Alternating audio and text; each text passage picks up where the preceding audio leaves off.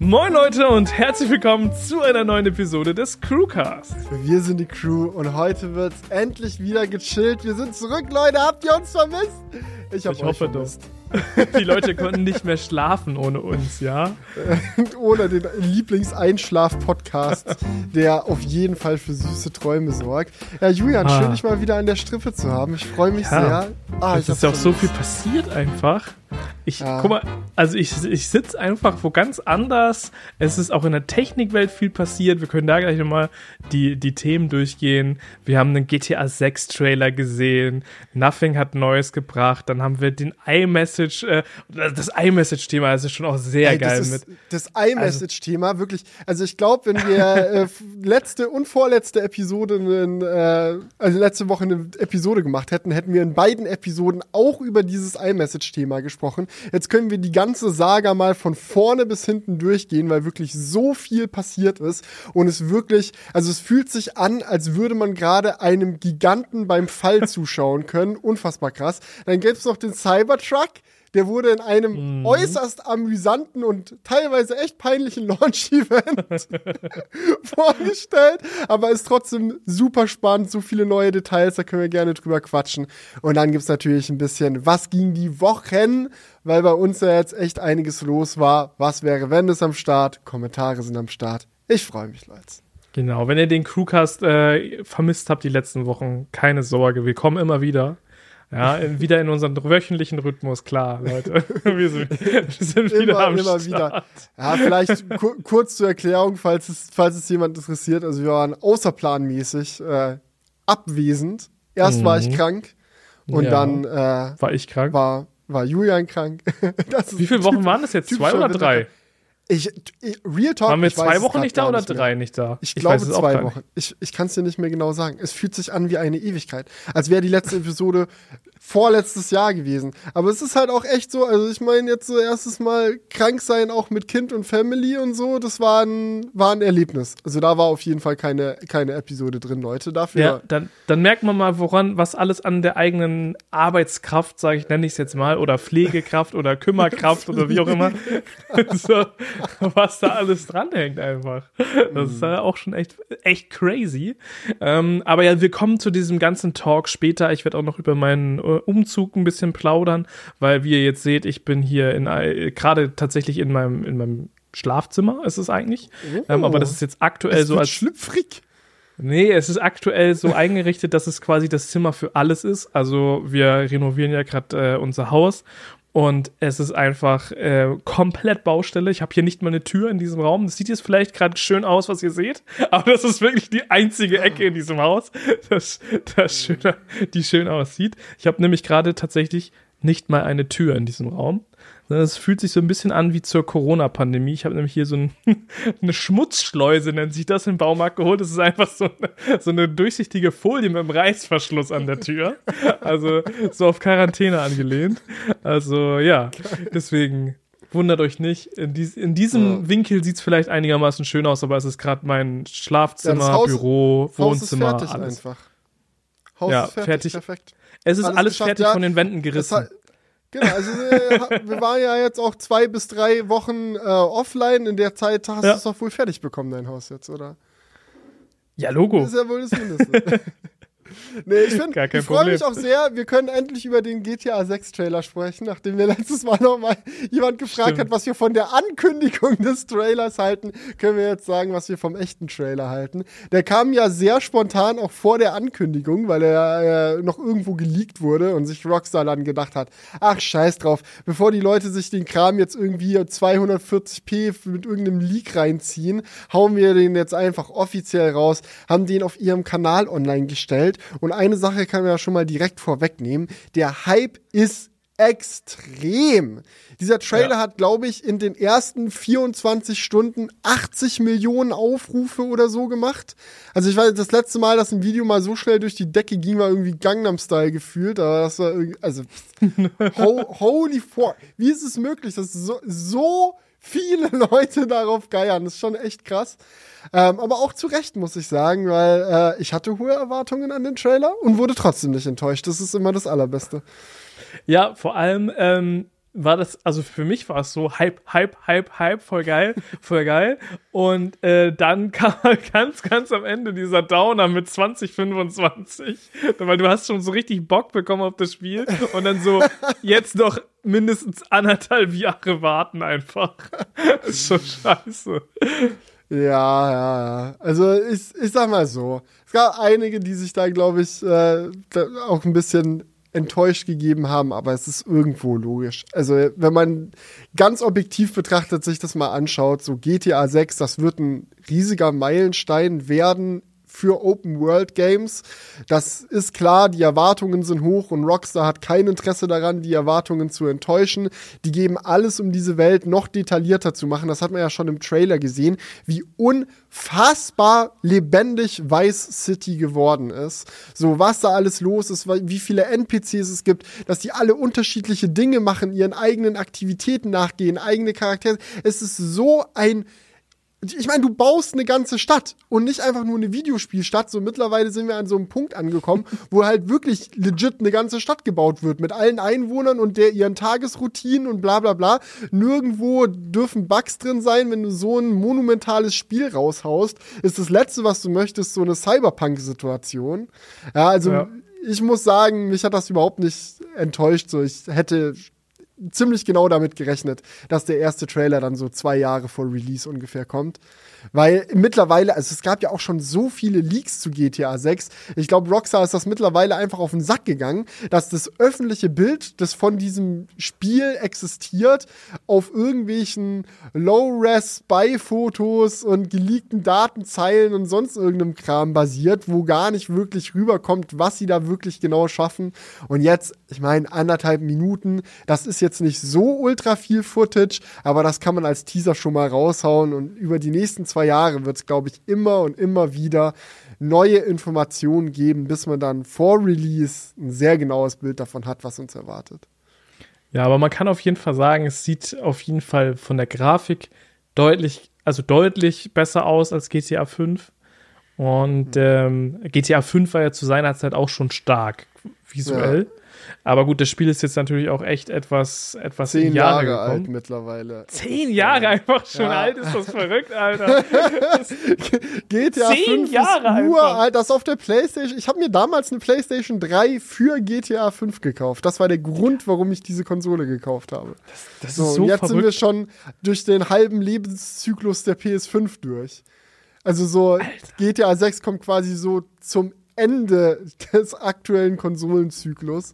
Ich glaube, ich meine, was sind wir entfernt von der PlayStation 6 und der nächsten Xbox? Vielleicht 4-5 Jahre oder so. Also in 2 Jahren kommt dann GTA 6 und dann nochmal 2 Jahre später irgendwie die Advanced-Version für die nochmal Next-Gen-Konsolen.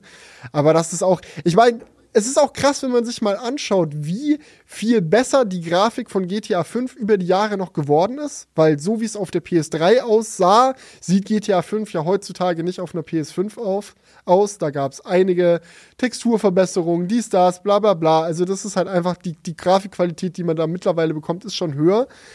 Aber GTA 6 ist halt einfach nochmal ein anderes Niveau, weil es halt nicht einfach nur schärfer und besser ist, sondern so viele Sachen verbessert wurden. Ich hatte ein super spannendes Video gesehen von jemandem, der Side-by-Side versucht hat, alle Shots aus dem GTA 6 Trailer in GTA 5 in-game nachzustellen. Geht natürlich nicht perfekt, weil die Locations nicht 1:1 so existieren, aber es gibt natürlich auch einen Gefängniszaun in GTA 5 und auch einen Strand und auch einen Stripclub und auch und da kannst du halt grob ungefähr versuchen, die Shots nachzustellen und es ist schon krass, wie, also vor allem das Wasser, holy fucking shit, das Wasser ist so brutal realistisch gerendert, also ich glaube, da erwartet uns echt ein neuer Meilenstein. Ich muss auch sagen, ich finde es irgendwie einfach generell geil, dass es noch ein Spiel gibt, was halt nicht einfach jedes Jahr hier wieder Neuauflage, da wieder Neuauflage, sondern dass dann halt in großen Abständen, wenn sich wirklich was getan hat, dann neu rauskommt und dann halt lange halt aktuell gehalten wird. Ne? Also man muss ja sagen, bei GTA, da gibt's ja ständig irgendwelche neuen Seasons, weiß der Geier. Ne? Also ich spiele das jetzt ja nicht mehr aktiv, aber so was man mitbekommt, ist ja ständig das Spiel, gibt's immer aktuelle Inhalte. Ja, oder Aktionen. Und auch online so geht extrem viel. Das ist ja auch was, was du früher bei GTA nicht mehr so hattest. Fand's witzig, einer hatte unter den GTA 6 Trailer kommentiert: At this rate, I only have like 3 GTAs left in my lifetime. Und da dachte ich erst so, oh, ist der so alt? Nee, wahrscheinlich. Also wenn du jetzt 10 Jahre bis GTA 10 Jahre ungefähr bis GTA 6 gedauert hat. Sagen wir, bis zu GTA 7 dauert es dann 13 Jahre, bis GTA 8 machen wir nochmal 15 Jahre, weil es wird ja auch immer schwieriger. Also, desto detaillierter die Welten werden, desto aufwendiger ist es ja, die für das nächste Spiel zu programmieren. Du kannst ja nicht einfach auf dem, was du letztes Mal gemacht hast, aufbauen und fertig, sondern du willst ja auch, dass sich das alles neu und frisch anfühlt, mit neuen Ideen. Und das ist auch eine Sache, die mich sehr an dem Trailer begeistert hat, womit ich eigentlich gar nicht so gerechnet hatte, aber im Nachhinein ist es eigentlich logisch, dass Social Media so eine große Rolle in dem Spiel spielen wird. Denn die haben für den Trailer mit einem eigenen GTA-branded TikTok-Instagram-Verschnitt so virale Videos immer eingeblendet. Die haben da quasi in der GTA-Welt echte virale Videos aus dem Netz nachgestellt. Da gab es auch ein geiles Video, das da mal so Side-by-Side die Originale und dann quasi die GTA-Parodie dazu gezeigt hat. Und es ist schon nur aus diesen paar Szenen, die sie im Trailer gezeigt haben, sehr offensichtlich, dass ein großer Teil des Spiels auch typischer GTA-Humor, aber mit Hinsicht auf Social-Media-Verhalten der Leute sein wird. Ich meine, wenn man sich an GTA zurückerinnert, was da schon alles für sozialkritische Parodien und witziger Humor in den Radiostationen und auf Werbetafeln und sonst überall drin ist, ja, das wird sich bei GTA 6 auf Social Media erweitern. Und wenn die diesen Humor dabei behalten, der jetzt im Trailer da schon angeteasert wurde, wird's, glaube ich, äußerst witzig. Ja, definitiv. Also, ich bin auch sehr gespannt. Und mal gucken, auf welcher Konsole man das dann 2025 spielt. Ja.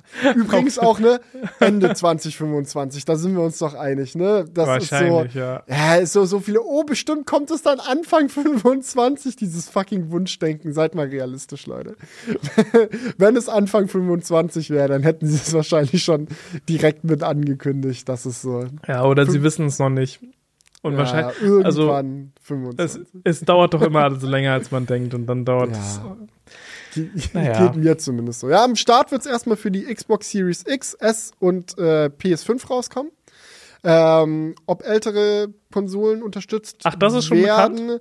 Ist, glaube ich, noch nicht bekannt, aber zitiert mich da bitte nicht. Ich habe jetzt auch nicht, weiß auch nicht jedes Detail, aber PC-Version kommt auf jeden Fall später. Das ist bei GTA so ein bisschen Tradition und das wird auch dieses Jahr wieder beibehalten. Was ich natürlich jetzt sehr spannend an der Situation finde, ist, ob es irgendwann auch eine macOS-Version und darauf folgend dann vielleicht sogar irgendwann eine iOS-Version geben wird. Das wäre ja viel zu krass. Aber die Frameworks dafür existieren. Also mal abwarten, wie sich das weiterentwickeln wird. Stimmt, also überleg dir mal, was haben wir 2025 am Ende? A18? Wir sind jetzt A17 Pro. Da haben wir nächstes Jahr A18, A19 Pro sind wir schon im Pro-Gerät. Stimmt, dann wurde A19 ja schon vorgestellt. Genau, ja. Also zumindest, wenn es am Ende dann des Jahres kommt. Ja. Es scheint ja jetzt auch nach den neuesten Gerüchten so zu sein, dass Apple tatsächlich diese zweistufige Geschichte wieder abschafft. Und es dann nächstes Jahr quasi nicht den A18 Pro und den A17 dann fürs Normale gibt, sondern wirklich einen A18 Pro und einen normalen A18. Ja, okay. Okay, also wenn selbst Apple jetzt schon konfus bei der Namensgebung wird. Was ist das? Was ist das in der Technik? Ja, ganz ehrlich, es könnte so krass werden. Das Ding ist, ich habe ja jetzt auch ein Review zu diesen M3 Max MacBooks produziert und dieses 16 Zoll M3 Max MacBook Pro. Auch wenn man natürlich sagen muss, dass die Spieleauswahl unter macOS nicht optimal ist und auch Workaround irgendwie über Apple Gameporting Toolkit dann irgendwelche Windows-Spiele installieren und so und ein bisschen Performance einbüßen, so ist auch nicht optimal. Aber die Sachen, die nativ verfügbar sind, ich war so geschockt schon wieder davon. Dieser Rechner, der hält einfach die Fresse und zaubert da die 4K-Grafik in 120 Hertz auf deinen Mini-LED-Screen. Das ist schon brutal. Also das wäre, wenn man auf so einem Gerät dann wirklich irgendwann GTA 6 zocken kann. Ah, dann auf dem M5 Max. Oh, ja, Digga, also dann im 2-Nanometer-Verfahren. Genau. Ja, wenn Apple dann überhaupt noch existiert, weil wer weiß, vielleicht wird ja die ganze Firma jetzt zusammenbrechen. Zumindest ist ihr iMessage-Monopol gerade dabei zusammenzubrechen. Und ich muss dir ganz ehrlich sagen, es ist eine der interessantesten und amüsantesten Tech-Ereignisse irgendwie in den letzten Jahren. Also, dass wir das noch erleben dürfen, unfassbar. Ja, aber der Druck wurde auch immer weiter erhöht, ne? Das war auch schön. Ja, es ist so, aber die sind so lange damit davongekommen, so mega dreist einfach iMessage zu benutzen, um irgendwie ihre Dominanz in Amerika durchzudrücken, dass ich irgendwie schon das Gefühl hatte, das wird nie zu Ende gehen. Ja, obwohl es natürlich eine furchtbare Ungerechtigkeit war, aber irgendwie hat man das Gefühl so, das ist jetzt einfach Teil unserer Gesellschaft. Das gehört jetzt einfach dazu, dass Apple ein Monopol auf Chatten in Amerika hat. Ja, das ist halt echt so. Bei uns sind, aber ich meine, in Europa ist es ja technisch gesehen nichts anderes, nur dass wir halt WhatsApp mehr nutzen. Mhm. Also eigentlich kann man nicht sagen, dass das nur was mit Amerika zu tun hat. Sondern das ist schon, aber der Zugang zu WhatsApp, natürlich ist es irgendwie jetzt auch nicht cooler zu sagen, so, ja, bei uns ist alles viel besser, da hat Mark das Monopol auf Chat. Auch Toxic. Nicht so viel nicer, aber der Vorteil an der europäischen Situation ist zumindest, dass es keine soziale Diskriminierung gibt, die daraus entsteht und auch kein großes Sicherheitsrisiko daraus entsteht. Weil egal, ob du ein Android-Gerät hast, ob du ein sonst was Gerät oder ein iPhone oder whatever hast, so jeder hat Zugriff auf WhatsApp. Alle schreiben gleichermaßen bei uns über WhatsApp. Und wenn du da einen WhatsApp-Gruppenchat oder sonst was hast, so niemand guckt dich blöd an, wenn du da mit einem Android-Gerät reinjoinst. Das ist einfach alles ganz normal. Alles ist Ende zu Ende verschlüsselt. Alle können hochauflösende Bilder schicken, Videos schicken, ganz normal. Das ist einfach so, ja, auch ein Monopol, aber zumindest unter den Leuten irgendwo sozial gerecht aufgeteilt. Und in Amerika war das ja jetzt die letzten Jahre wirklich ganz anders. Ich meine, warum nutzen irgendwie 98% oder was der Teenager in Amerika iPhones? Weil einfach der soziale Druck zu groß ist. Du kannst nicht der Typ sein, der mit der grünen Bubble in den Gruppenchat reingeht, dann da irgendein schlecht aufgelöstes Bild reinschickt, dann da irgendwie einen Kommentar liked und dann wird da irgendwie so eine kryptische Programmiernachricht reingeschickt, dass da irgendwie jetzt irgendein Symbol abgeschickt wurde oder bla. Das ist es halt einfach nicht. Und dann hast du noch zusätzlich das Problem, dass halt durch die Verweigerung von RCA-Support, was Apple jetzt auch schon sehr lange gemacht hat, es immer so war, dass die Leute, die dann halt über SMS oder MMS oder sonst was da in die Gruppenchats noch mit reinsliden, halt nicht Ende zu Ende verschlüsselt sind. Und es sind halt so viele, es ist auch ein Sicherheitsrisiko irgendwo. Also, dass da Apple so lange gesagt hat, nee, Sicherheit, Privatsphäre, bla, drücken wir mal ein Auge zu, das Monopol schmeckt zu lecker, das war schon grenzwertig. Aber gut, lass uns die Leute mal abholen, was ist denn jetzt überhaupt passiert, weil Apple hat jetzt ja quasi, das kann man schon mal sagen, angekündigt, dass sie RCA unterstützen werden. Vielleicht und auch dazu noch kurz gesagt, für die, die es nicht wissen, RCA ist quasi der Nachfolgestandard zu SMS und MMS, also ein öffentlicher Standard, der modernes Nachrichten hin und her schicken zwischen Geräten erlaubt, auch ohne Chat-Client, also quasi WhatsApp und iMessage-Features, aber normal in der SMS-App. Das ist RCA. Mhm. Was mich echt freuen würde, wenn das jetzt dazu führt, dass wir irgendwann kein WhatsApp mehr brauchen. Weil das Problem mit WhatsApp ist ja, man hat, also die ganzen Leute haben halt WhatsApp und es gibt halt keine flächendeckende Alternative jetzt in Deutschland, wo man einfach sagen kann, ja, nutzen wir doch das. Weil dann muss immer der andere das, also es gibt natürlich du bist nicht auf Signal.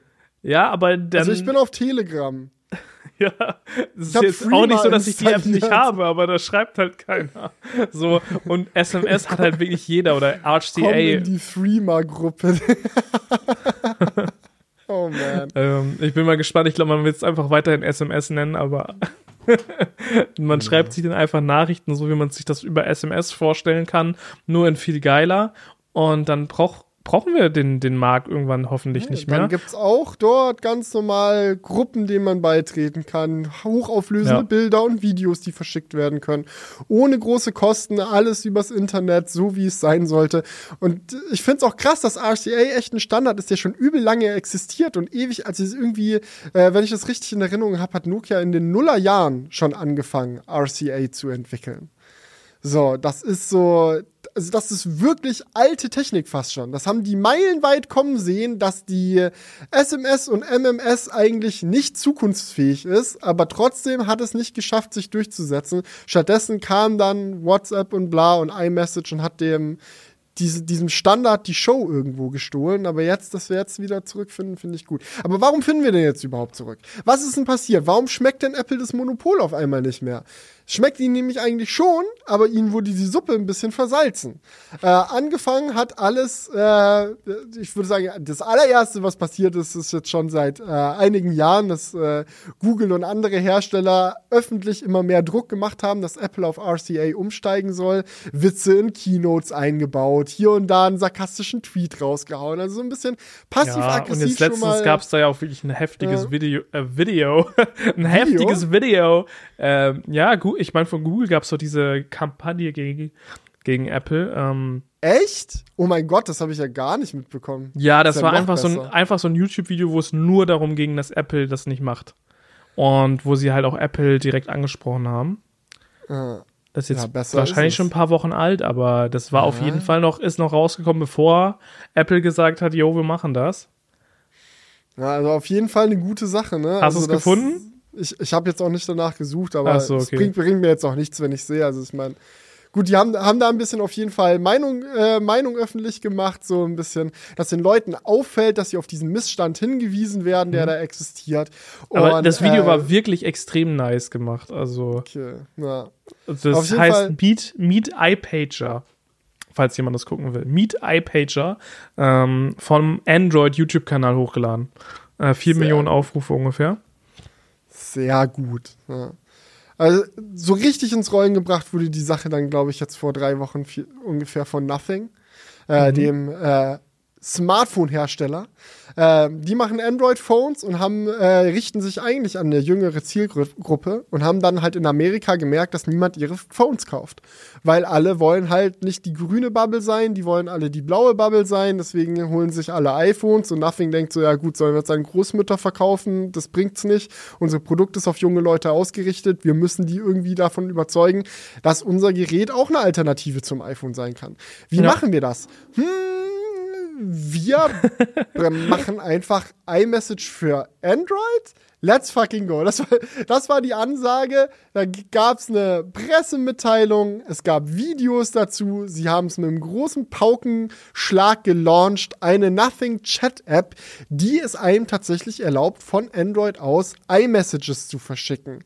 Hat Riesenwelle gemacht, aus verschiedenen Gründen. Erstmal natürlich, weil es ein krasses Feature ist und auch eine Ansage, iMessage auf Android zu bringen.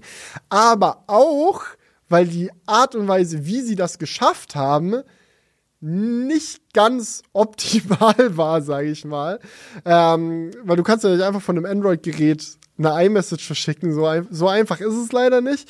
Du brauchst schon irgendwie eine Apple-ID, die sich mit dem Apple-Server verbindet und deswegen haben sie dann quasi mithilfe ihres Partners Sunbird ein Datencenter eingerichtet, wo quasi ganz viele macOS virtuelle Maschinen laufen. Dann verbindet sich diese Nothing-Chat-App mit dieser virtuellen Maschine. Dort loggt man sich dann mit seiner Apple-ID ein und was dann passiert, ist, dass quasi das Nothing-Handy über die App alle Nachrichten an den virtuellen Mac im Datencenter schickt. Der sagt, hallo, ich bin ein Mac, hallo, das ist die Apple-ID, hier bitte iMessage abschicken. Dann wird dir iMessage abgeschickt und so bist du quasi mit dem Dienst verbunden.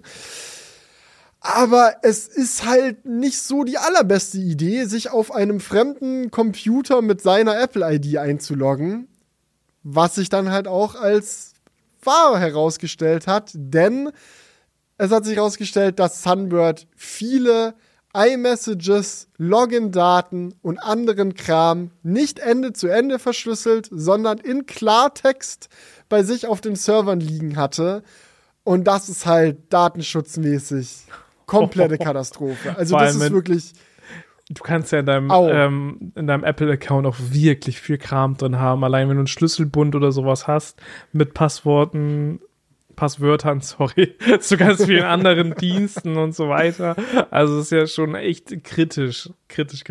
Aber da siehst du mal, wie weit dieses Verlangen danach geht, dass das endlich eine Gleichstellung da gibt für Android und iOS. Dass man halt so weit geht, dass sich mehrere Firmen zusammentun, um eine App zu bauen, die über so eine virtuelle Maschine für wahrscheinlich hunderttausende Nutzer, also hunderttausenden virtuellen Maschinen dann da irgendwie so ein Umweg produziert wird, um dann halt trotzdem das zu ermöglichen.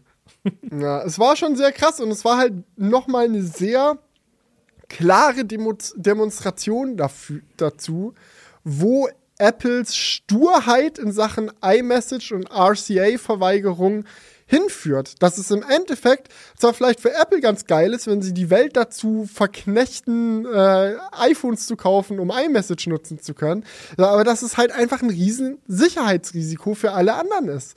So, weil du halt das Verlangen, du kannst es nicht wegmachen. Das ist halt trotzdem da. Die Leute wollen Zugriff auf iMessage, auch über andere Dienste. Und wenn sie selbst bereit sind, sich auf einem komplett fremden Computer im Endeffekt mit ihrer Apple-ID einzuloggen, nur um das möglich zu machen, dann hast du ein Problem. Und dementsprechend hat es dann halt so Riesenwellen geschlagen, dass Apple gar nicht mehr anders konnte, als zu sagen, okay, Leute, wir werden RCA unterstützen. Es kommt, wir bauen es ein. You did it. Herzlichen Glückwunsch. Aber einmal nochmal einfach nur der Verständnis halber. Heißt es jetzt RCA oder RCS? Oh shit, habe ich das nicht. Oh nein, weil ich dachte die ganze Zeit, ja. Es heißt RCS, aber Tippfehler!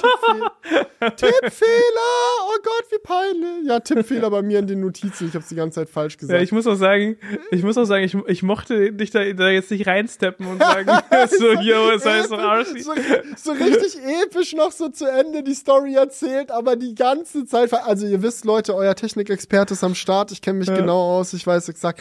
Digga, einmal in den Notizen vertippt. Ihr wisst Bescheid. RCS. Ich habe es jetzt selbst übernommen gerade. Ich habe auch ein paar Mal RCA gesagt. So ist es jetzt nicht.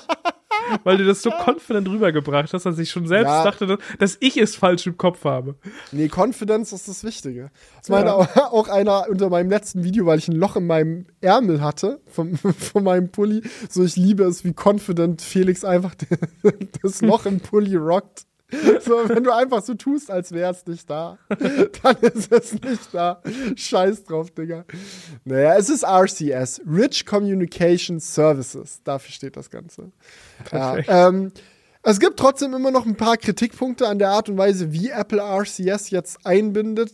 Es gibt doch bestimmt da noch einen Haken. Da gibt's einen Haken, denn es gibt mittlerweile schon mehrere Versionen von RCS, weiterentwickelte und nicht ganz so weiterentwickelte. Apple hat sich natürlich dazu entschlossen, die wackste Version von RCS einzubauen, die man einbauen kann, ohne dass es dann nicht mehr RCS heißt. Also ist quasi RCS 1.0 wird da jetzt verwendet. Das ist ein bisschen wack und was natürlich auch scheiße ist, so gesehen, ist, dass es nicht dazu führt, dass dieses grüne Bubbles, blaue Bubbles-Ding weggeht in Amerika, weil die trotzdem noch erkennen können, ob du halt eine Nachricht von einem Android-Gerät oder von einem iOS-Gerät bekommst. Und wenn es dann halt eine iMessage ist, die bei dir reinschallert, dann kriegst du eine blaue Bubble. Und wenn da eine RCS-Nachricht reinschallert, dann ist es halt eine grüne Bubble. Und ich glaube, dieses Stigma, das wird jetzt noch Jahre dauern, bis das wieder losgeht, auch wenn die RCS-Nachrichten jetzt technologisch keine Nachteile mehr mit sich bringen, ja, oder keine großen zumindest, ist das trotzdem was. Also immer wenn ich Videos darüber geschaut habe, so, ich konnte das fast gar nicht fassen, aber in Amerika ist das wirklich so ein Riesending, dass Leute auch schon teilweise irgendwie so, keine Ahnung, auf Tinder mit irgendwem matchen, dann Nummern austauschen, hin und her schreiben und dann da Leute schon so drauf sind, dass sie sagen, oh, grüne Bubble, mit dir rede ich nicht, kannst dich gleich wieder verbissen und Kram. Also das sind wirklich sozial echt weite Auswirkungen. Da muss man jetzt echt mal gucken, wie sich das dann jetzt weiterentwickeln wird, wenn diese grünen Bubbles beibehalten werden. Digga, ja, das ist doch wirklich, wirklich komplett verrückt. Ja. So ist es.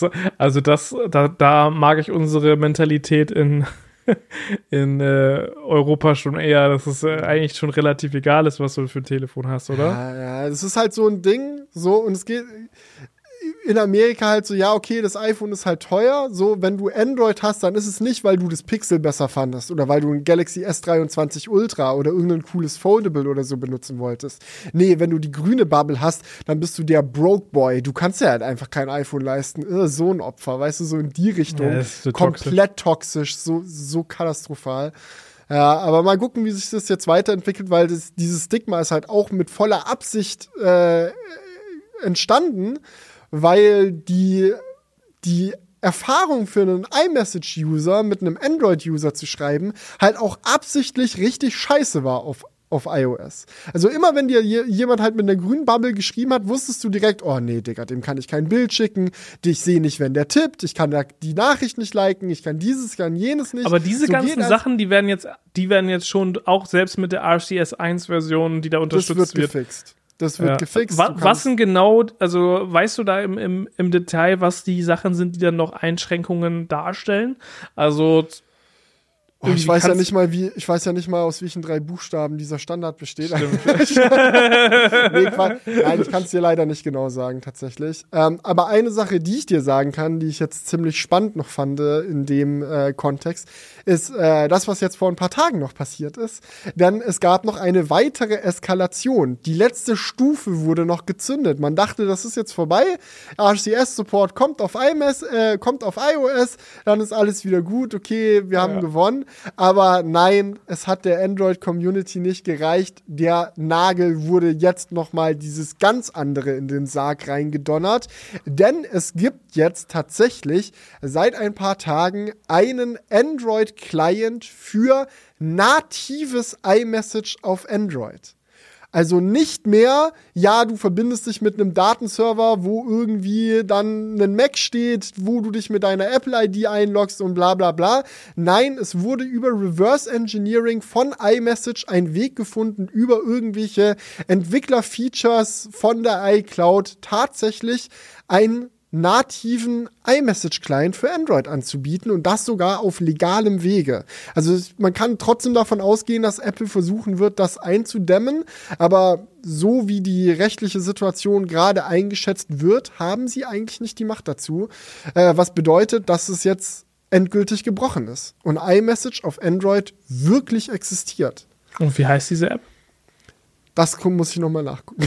RCP. RCP. Aber das ist halt wirklich, also das ist jetzt vollkommen vorbei. Du musst nur noch FaceTime funktionieren, ne? Das gibt's ja tatsächlich so gesehen schon. Du kannst ja FaceTime über einen Browser auch nutzen. Also du kannst, das geht schon. Beeper Mini heißt die App. Und von wem wurde die entwickelt? Beeper.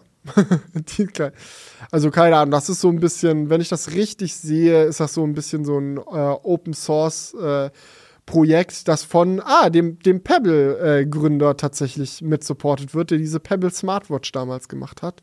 Der hat es sich jetzt zur Aufgabe gemacht, da Apple auseinanderzunehmen. Und arbeitet mit einem Highschool-Studenten zusammen, der das in seiner Freizeit tatsächlich gebaut hat. Aber das zeigt es schon wieder. So, du hast so viele talentierte Entwickler auf diesem Planeten und wer schafft es, iMessage so reverse zu engineeren, dass es nativ auf Android läuft? Ein Highschool-Student, der wahrscheinlich keinen Bock mehr auf diese abgefuckte Stigmatisierung in seinem Umfeld hatte. Also da ist die Motivation so hoch gewesen, dass er da eine Lösung finden konnte. Ich glaube, ich habe es komplett falsch geschrieben. Ich finde es nicht. Wie heißt es? Sag bitte nochmal. Beeper Mini. B-E-E wie die Biene und dann P-E-R, Beeper und dann Mini. Beeper Mini. Und das kann man schon runterladen? Ja. Kostet, glaube ich, 2 $ im Monat. Also die Bewertung sagt 2,3 Sterne, also als ob das jetzt so der Shit ist. Ich habe auf jeden Fall ein sehr ausführliches Video dazu gesehen von Snazzy Labs, das kann ich auch sehr empfehlen, 15 Minuten lang, wo komplett erklärt wird, wie das funktioniert, warum das funktioniert und bla bla bla, also das... Ja, also hier steht halt, dass bei super vielen Leuten ab stürzt. Ja, gut, dann vielleicht hat der Highschool-Student nicht ganz so optimale Arbeit. Also eine 2,3-Sterne-Bewertung für eine App ist ja schon eher unterdurchschnittlich. Um es mal freundlich zu formulieren. Ja. Naja. Auf jeden Fall. Ich muss das mal ausprobieren. Ja, aber vielleicht jetzt nicht parallel in der Aufnahme, so wie ich das gesehen habe, war der Einrichtungsprozess noch leicht kompliziert. Ja. Deswegen, ja. Ja. Mach das vielleicht nachher mal. Und dann kannst du nächste Woche von deinen Erfahrungen berichten. Und endlich auch bei uns dann in die iMessage-Gruppe. Ja. Nee, krass. Also das ist wirklich, es ist so eine Odyssee, die da abgegangen ist. Und ich denke mir einfach nur so, Gott sei Dank ist der Bums jetzt durch. Schauen wir mal, wie es in Zukunft wird, gell? So ist es. Werbung. Ihr sucht noch nach dem richtigen Job im IT-Bereich? Dann haben wir da vielleicht etwas für euch. Denn die DZ-Bank-Gruppe sucht nach dir. Egal, ob du noch lernst, gerade in den Beruf einsteigst oder bereits viel Erfahrung gesammelt hast. Aber was ist die DZ-Bank-Gruppe? Wahrscheinlich habt ihr schon mal was von Schwäbisch Hall, der R&V-Versicherung oder der Union Investment gehört. Und all diese Unternehmen sowie weitere sind Teil der genossenschaftlichen Finanzgruppe. Das Unternehmensnetzwerk der DZ-Bank-Gruppe besteht also aus 8 Arbeitgebern und eröffnet dir vielfältige Karrierechancen, insbesondere eben in der IT, über alle Bank- und Finanzdienstleistungen hinweg. Wenn das interessant für euch klingt, schaut auf der verlinkten Website in der Beschreibung gerne mal vorbei, denn egal an welcher Stelle ihr in eurem Berufsleben gerade steht, hier findet ihr vielfältige Karrieremöglichkeiten mit Fokus auf Work-Life-Balance und einer attraktiven Vergütung. Aber Felix, es gab ja noch weitere Neuigkeiten. Ich habe gesehen, es wurden wieder Objekte gegen einen Cybertruck geworfen. Ja, ich muss generell sagen, der Cringe-Lord hat uns gesegnet. Das Cybertruck-Delivery-Event hat stattgefunden. Ja. Diese Delivery-Events von Tesla sind normalerweise so, dass die stattfinden, wenn ein neues Fahrzeug von denen zum ersten Mal ausgeliefert wird an die ersten Leute. Und das ist meistens zu einem Zeitpunkt, wo man noch nicht alles über dieses neue Fahrzeug weiß. Das heißt, es ist so eine Mischung aus, yay, Party, wir haben es jetzt endlich geschafft, die Produktion läuft, wir liefern jetzt aus und erstmal eine Ankündigung, was denn jetzt eigentlich so die finalen Specs und Features von den Fahrzeugen sind. Also, das ist auch eine verrückte Kombination, oder? Dass Leute so ihr gekauftes Auto bekommen und zu dem Zeitpunkt noch gar nicht wissen, was dieses Auto genau kann.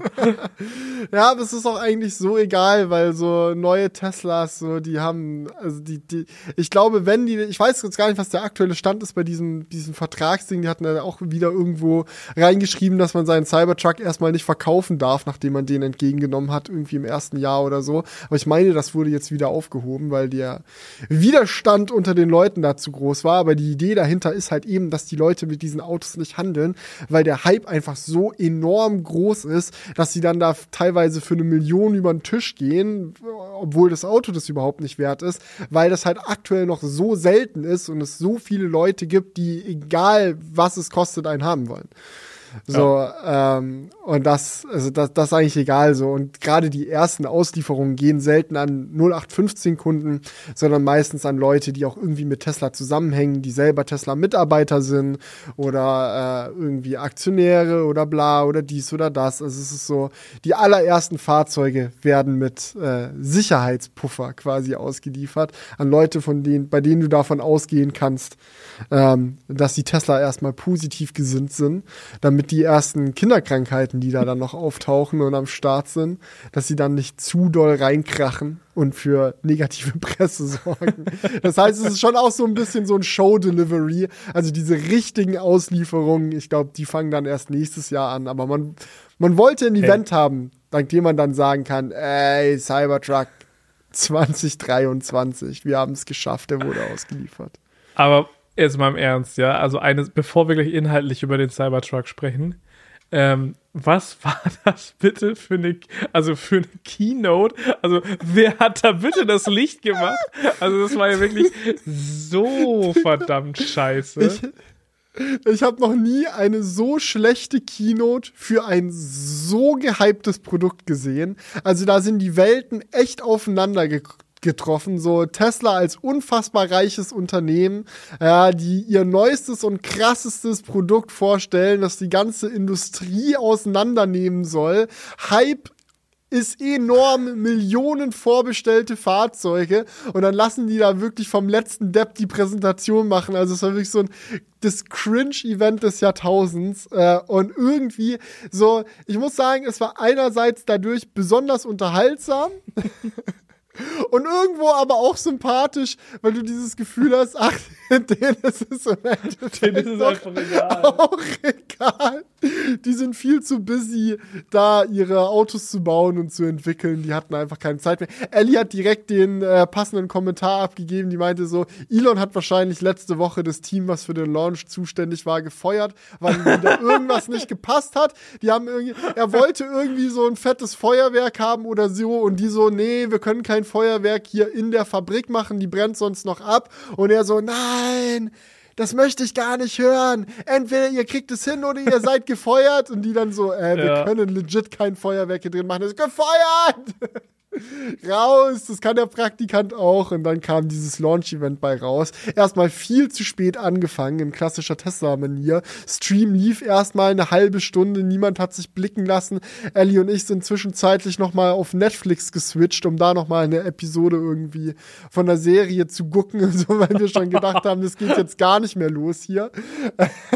Und als es dann losging, war wirklich Kameraqualität scheiße, Licht scheiße, die ganze Präsentation zu dem Cybertruck wirkte so zusammengewürfelt. Es waren wirklich viele sehr seltsam positionierte und gestreute Informationen zu diesem Gerät, zu diesem Fahrzeug. So ganz viele offensichtlich interessante Sachen wurden einfach überhaupt nicht erwähnt. Reichweite zum Beispiel war gar kein Thema. Das konnte man dann danach auf der Webseite nachschauen, was für eine Reichweite das Ding hat. Auf der Webseite stand dann auch noch dabei, ja, und nochmal sehr viel mehr Reichweite mit Range Extender. Aber es gab kein Bild von diesem Range Extender. Es gab keine Information zu diesem Range Extender. Leute haben angefangen zu spekulieren, ob Tesla mit Range Extender meint, dass es so ein kleiner Dieselmotor ist, den man sich dann hinten drauf der dann ständig das Auto auflädt. Baut Tesla jetzt Hybride? Sind wir an dem Punkt angekommen? Und dann 3 Stunden später haben sie die Website nochmal geupdatet und auf einmal gab es doch ein Bild und Infos zu dem Range. Also es war wirklich ein Chaos pur, wo man sich echt denkt, wie kann das sein? Wie konnte das passieren? Einfach so, ich weiß nicht, auf welchem Rang Tesla gerade ist, aber so in der Top 10 der wertvollsten Unternehmen. Und so eine Scheiße. Ihr müsst euch wirklich vorstellen, die Präsentation, es war halt fast so, als ob du im Stockfinsteren irgendwie jemanden beobachtet hast, wie er irgendwas zeigt. Also es war wirklich, es war jetzt nicht so ein bisschen nicht perfekt, sondern es war wirklich unterirdisch. So, es ging überhaupt nicht klar. Ja, und es gab da auch irgendwie Licht, aber Elon hat sich so extra in Schatten gestellt irgendwie, wo man ihn so gar nicht richtig sehen konnte. Er ist ja sowieso auch nicht der größte Präsentationskünstler. Trotzdem hat er einen Versuch gestartet, die Präsentation mit einem legendären Steve Jobs Zitat zu starten, hat sich aber bei diesem Zitat so oft verstammelt und versprochen, dass es dann, als er 2 Minuten später fertig war, den Satz irgendwie zusammenzustückeln, einfach nur komplett Frankenstein-mäßig im Raum stand und die Leute gar nicht mehr wussten, was es jetzt für ein Statement sein sollte. Er wollte dies, weißt du, was in der ersten iPhone-Kino, da hatte Steve Jobs gesagt, every once in a while a product comes along that changes everything. Das, und Elon steht so da, yeah, every once in a while there is like, you know, like sometimes a product like comes along, like in our case, like it's a vehicle, but it's a product like that comes along, that is like, you know, that nothing is like it was before after that, because it changes everything, and for us, this product is the Cybertruck. Und du stehst da und denkst, oh mein Gott. Was ist das? Digga, und dann kommt einfach so viele Sachen, die so zusammenkommen, ne? Also er kann ja wirklich nichts dafür, wie er spricht, ne? Aber dann das hat einfach einen unprofessionellen Eindruck gemacht, sorry, also. Und dann noch diese Aktion mit dem Ball, was war das? Also wir erinnern uns alle so bei der Präsentation des ersten wo man den Cybertruck das erste Mal gesehen hat. Da haben sie ja gesagt, ey, Cybertruck hat gepanzertes Glas, da kannst du sogar eine Metallkugel dagegen werfen, passiert nichts. Haben Metallkugel dagegen geworfen, Glas ist gesprungen. Haben gedacht, egal, probieren wir nochmal, Glas ist nochmal gesprungen. Und da haben sie sich gedacht, ach, geiler Joke, wir machen das jetzt beim Delivery-Event nochmal, weil, wir sind so mutig und trauen uns, dieses gefällte Experiment nochmal durchzuziehen, werfen dann aber einen fucking Baseball dagegen, so einen weichen Baseball, statt einer harten Metallkugel, wo ich mir denke, das war wirklich so puss. Er sagt so, oh Leute, soll ich ihn werfen? Also werfen, dann wirft ihr diesen Gummiball dagegen, also das war wirklich, also, haben die gedacht, dass das niemandem auffällt, oder? Ich weiß es nicht, es war so offensichtlich. Also. I can't. Also es war einfach Katastrophe. Ja, aber, und dann super cringe, wie diese Autos ausgeliefert wurde, einer nach dem nächsten sich da irgendwie reingesetzt hat. Auch super seltsam. Schau mal, die Autos wurden ja aus diesem Lichtbogen rausgefahren. Ne? Die Tesla-Produktionsstraße endet mit so einem Lichtbogen, dass man von außen nochmal das ganze Auto qualitätschecken kann, ob auch alles sitzt, dass man das wirklich gut sieht, und dann wird es weggefahren. Und die hatten halt so 10 Cybertrucks in der Produktionsstraße stehen, die dann durch diesen Lichtbogen fahren, dann den neuen Besitzern quasi in Anführungsstrichen übergeben werden sollen, damit die dann damit davonfahren können. Allerdings war das so, dass nicht irgendwie ein Tesla-Mitarbeiter das Auto dann vorgefahren hat, es den Besitzern gegeben hat und die dann weggefahren sind, sondern die Besitzer waren immer Pärchen, weißt du, irgendwie so zum Beispiel so ein Ehepaar, ein Typ und eine Frau oder sonst was. Also, und da kommt halt der Typ mit dem Auto hingefahren, macht die Tür auf, dann steigt die Frau noch dazu ein und dann fahren die weg. Und der hatte sein Auto schon die ganze Zeit, der hat jetzt nur also einen Kumpel oder was noch zusätzlich eingeladen, Oh man. Ey, manchmal fragt man sich echt, was bei Tesla abgeht, ne? Es ist so ein krankes Phänomen, diese Firma einfach. So, es ist so ein heftiges Phänomen. So, die haben so innovativen Kram gemacht, wirklich. Also wir haben auch, ist diese Frage jetzt noch in die Kommentare reingekommen, so was wäre, wenn Elon Musk nie geboren gewesen wäre? Nee, was so eine Frage. Ne? Also so, ohne ihn wäre die Elektromobilität, glaube ich, das kann man sehr, sehr safe sagen, halt überhaupt nicht in Gang gekommen.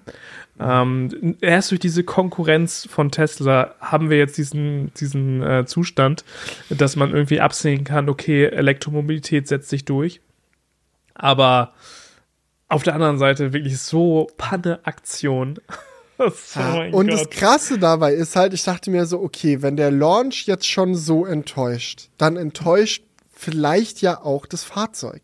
Aber das Krasse ist, das Fahrzeug enttäuscht, also mich zumindest und auch viele andere gar nicht. Es ist wirklich krass. Es gibt ein paar Sachen, die sehr viel schlechter sind, als ursprünglich versprochen wurde. Ursprünglich sollte der Cybertruck zum Beispiel ja auch größer sein, was mehr Platz für einen riesen Akku gegeben hätte, was dafür hätte sorgen können, dass er mehr ziehen kann. Er wurde viel günstiger versprochen, als er jetzt im Endeffekt rausgekommen ist.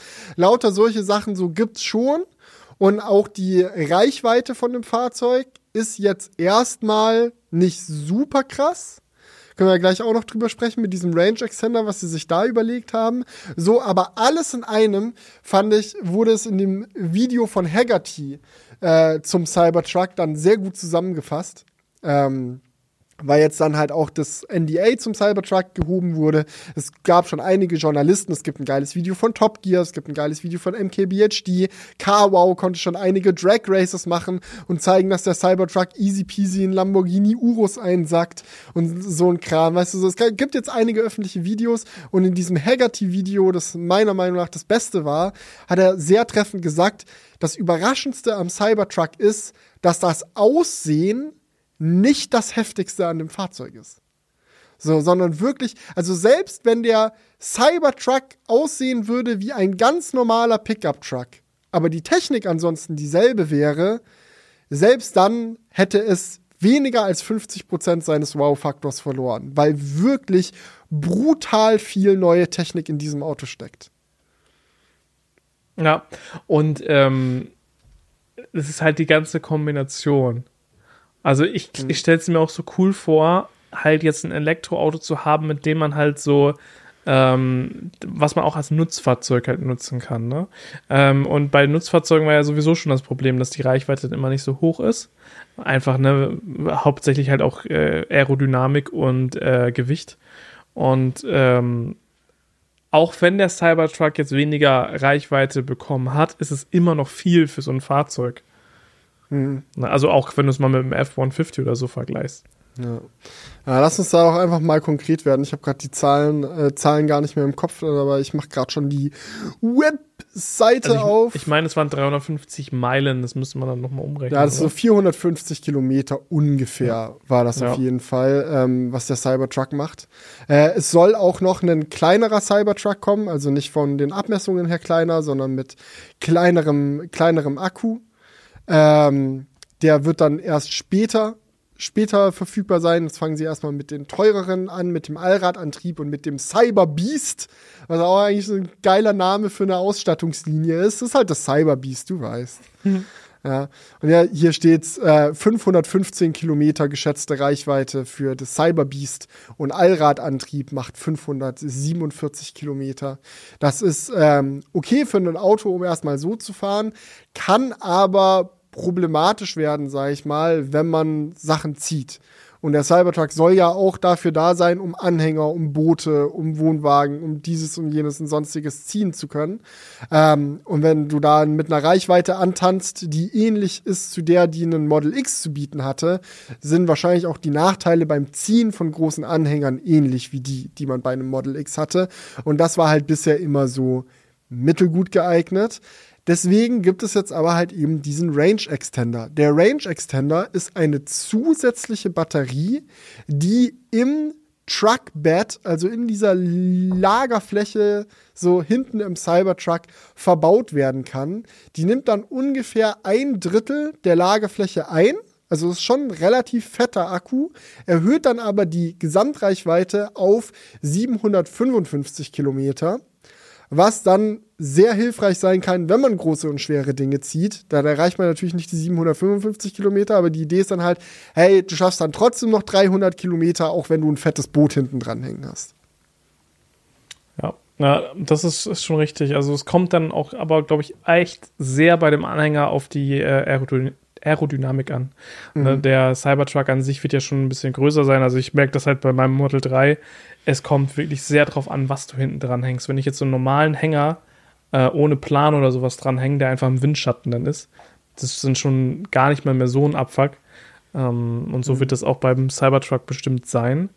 Aber ich finde, es hat aber auch so einen Touch mit diesem Range-Extender, wie sie sagen. Es hat auch so einen Touch von ja, wir hatten da mal was versprochen und wir können es nicht einhalten, aber hey, hier ist dieser Range Extender, ich meine, der gehört ja auch noch zum Auto dazu und hey, damit schafft ihr dann eure 500 Meilen, die irgendwie mal versprochen waren. Naja, im Endeffekt, also so wie ich das sehe, standen sie im Endeffekt vor der Wahl. Wollen wir jeden Cybertruck mit einem fetten Akku ausliefern? Oder wollen wir ein System schaffen, bei dem nur die Leute den fetten Akku quasi bekommen, die ihn auch wirklich brauchen? Weil ein fetter Akku hat ja nicht nur Vorteile. Es macht das Fahrzeug sehr viel teurer in der Produktion. Es macht das Fahrzeug sehr viel schwerer, was es schwerer macht, das Fahrzeug zu bremsen, was negative Auswirkungen auf die Fahrdynamik, auf die Beschleunigung und lauter so ein Kram hat, auf den Verbrauch. Ja? Und im Endeffekt haben sie sich dann halt wahrscheinlich gedacht, okay, realistisch betrachtet ist der Cybertruck für die allermeisten Leute wahrscheinlich ein Lifestyle-Produkt. Ja, wie es halt in Amerika ist, so klar ist es vom Vibe her ein Nutzfahrzeug, aber die allermeisten werden sich einen Cybertruck kaufen, um dann damit durch LA zu cruisen oder sonst wo lang zum Supermarkt und zurück und bla. Und da macht es keinen Sinn zu sagen, wir machen den Cybertruck größer, schwerer, teurer für alle.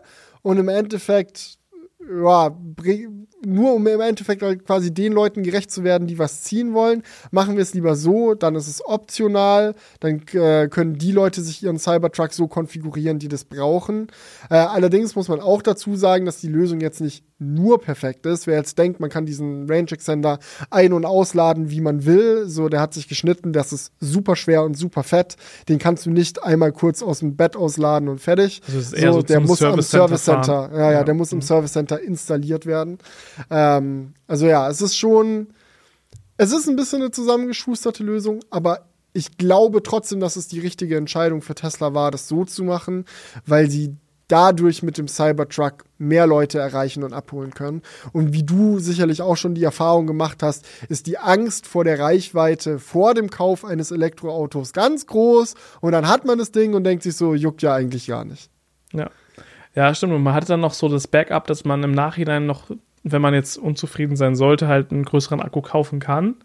Das hast du ja normalerweise jetzt nicht bei einem Elektroauto. Ich glaube, früher gab es das mal, dass du per Software-Update dann noch irgendwie noch einen Akku freischalten konntest, der schon verbaut war. Bei welchem Fahrzeug war das noch? Model S, oder? Das gab es doch mal. Ja, bei irgendeinem Tesla war das, dass die immer einen größeren Akku eingebaut Model haben. S.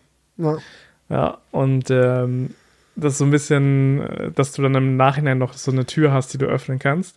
Aber ich glaube halt schon, dass das auch ein bisschen damit drinsteckt, dass sie es nicht geschafft haben, das in dieses Fahrzeug einzubauen.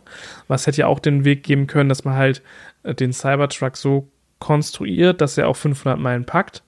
Und dass du dann halt verschiedene Ausstattungsvarianten hast und dann gibt es halt eine kleinere und eine größere und die eine schafft halt 350 und die andere dann 500 Meilen. Ja, du musst halt das ganze Chassis-Design darauf auslegen, wenn du nicht unterschiedliche Karosserien für die unterschiedlichen Akkugrößen machen möchtest, muss quasi auch die Karosserie vom Cybertruck mit dem kleinsten Akku theoretisch in der Karosserie den Platz für den größten Akku bieten.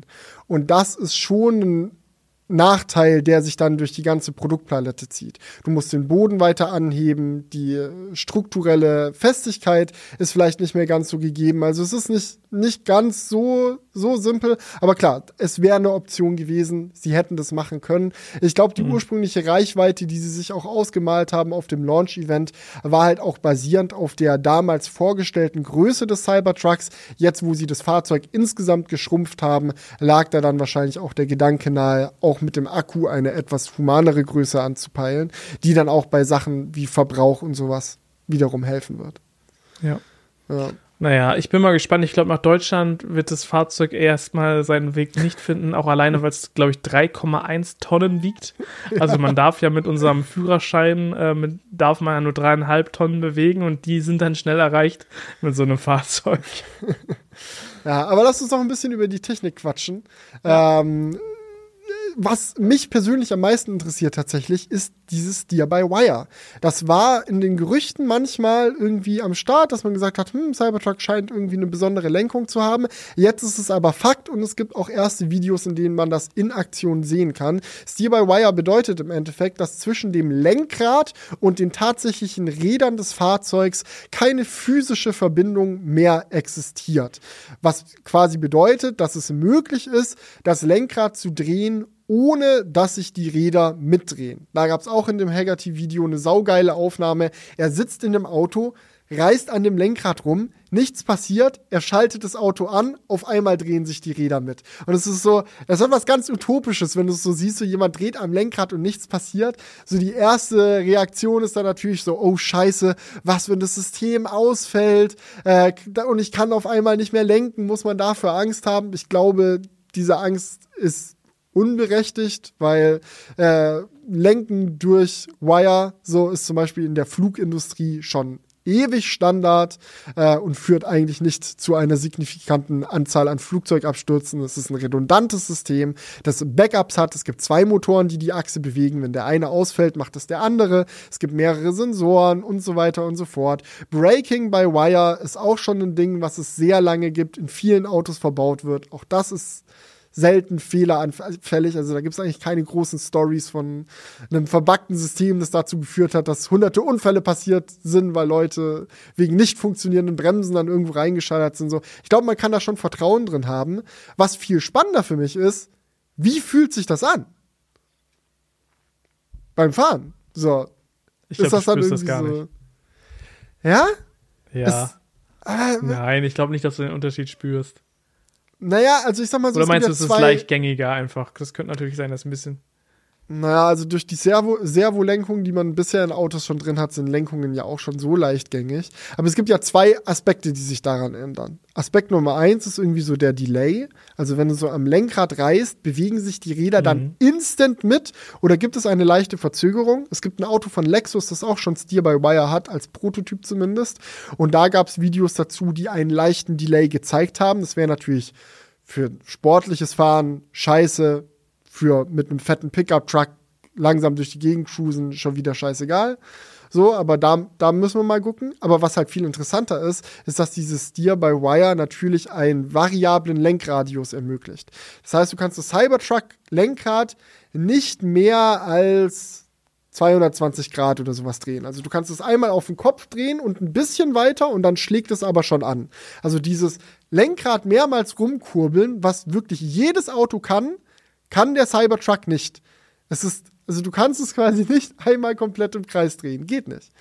Weil halt auf dem Parkplatz so ein bisschen einlenken schon den maximalen Lenkeinschlag bewirkt. Die Vorderräder, die Hinterräder lenken gegeneinander. Er hat ja auch eine Allradlenkung. Und das Ding dreht sich auf extrem kleinen Radius im Kreis. Und auf der Autobahn bedeutet dieselbe Lenkbewegung, aber nur einen leichten Spurwechsel. Und alles dazwischen geht flüssig ineinander über. Desto schneller du fährst, desto unsensibler wird die Lenkung. Ja, das ist die Frage, so wie fühlt sich das an? Ja, du willst so einfach umdrehen, machst so ein bisschen und wumm. Ja, das ist glaube ich, echt komisch, weil du das so heftig gewohnt bist beim Rangieren, dass du dann halt wirklich auch viel einschlägst, so. Aber ich denke, das ist eine Gewöhnungssache. Ich habe mich auf jeden Fall gefragt, was mit diesem, um jetzt mal ein komplettes Thema zu wechseln, aber was mit diesem Zelt ist.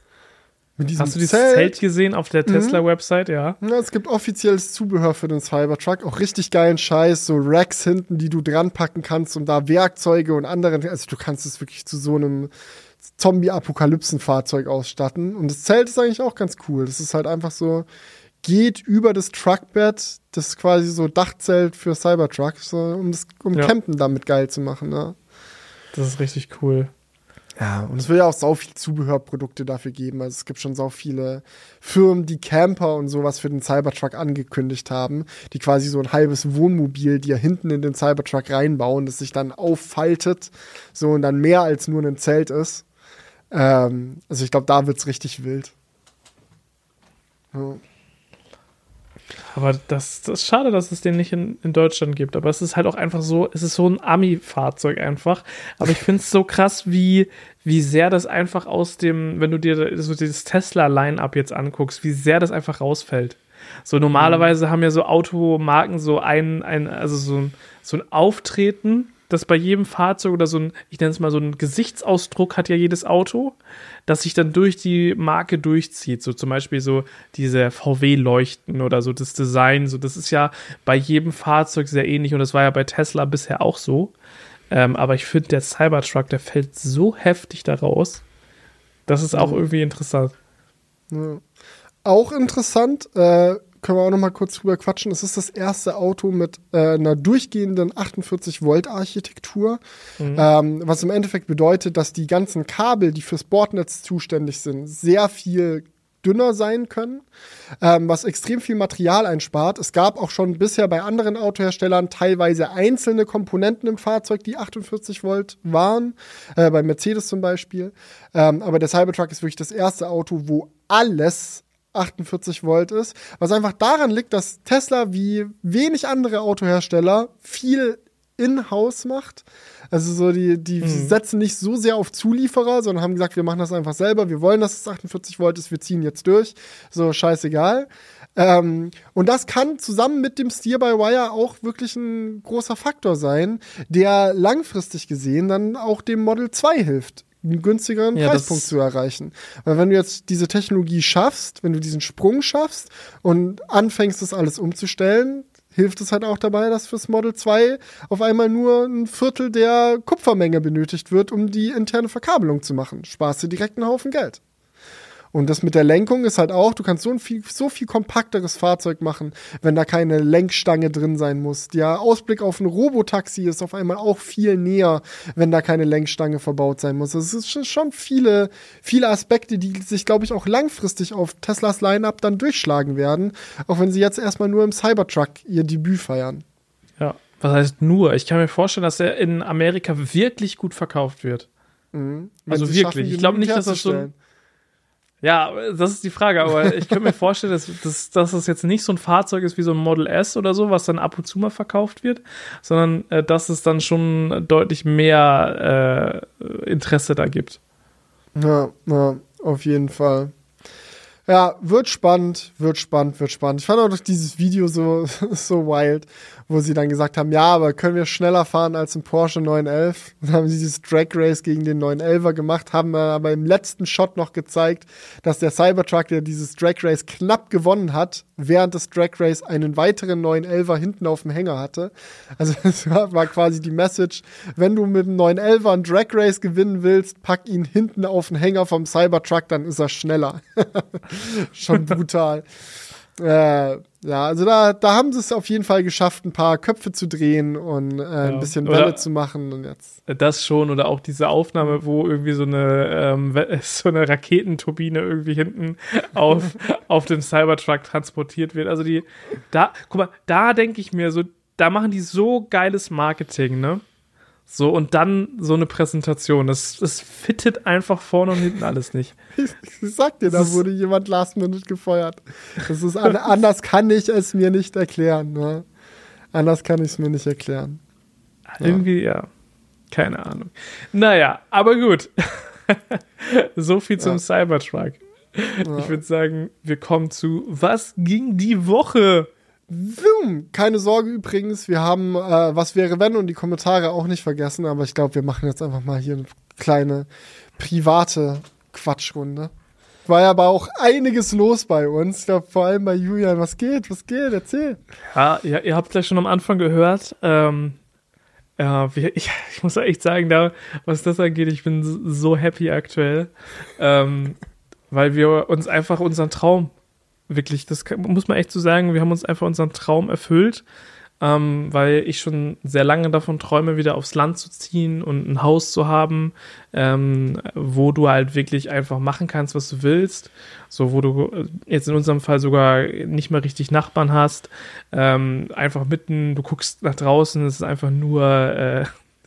nur Felder und Bäume und sonst was du da siehst. Und das habe ich mir wirklich so sehr gewünscht, jetzt schon seit längerem. Und wir haben lange nach einem Haus gesucht. Das hat dann alles geklappt, jetzt nach 1,5 Jahren Suche.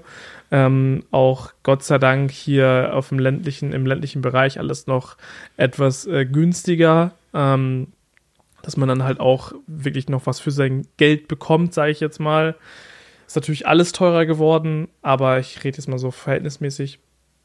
Und ich muss sagen, es war erst richtig stressig.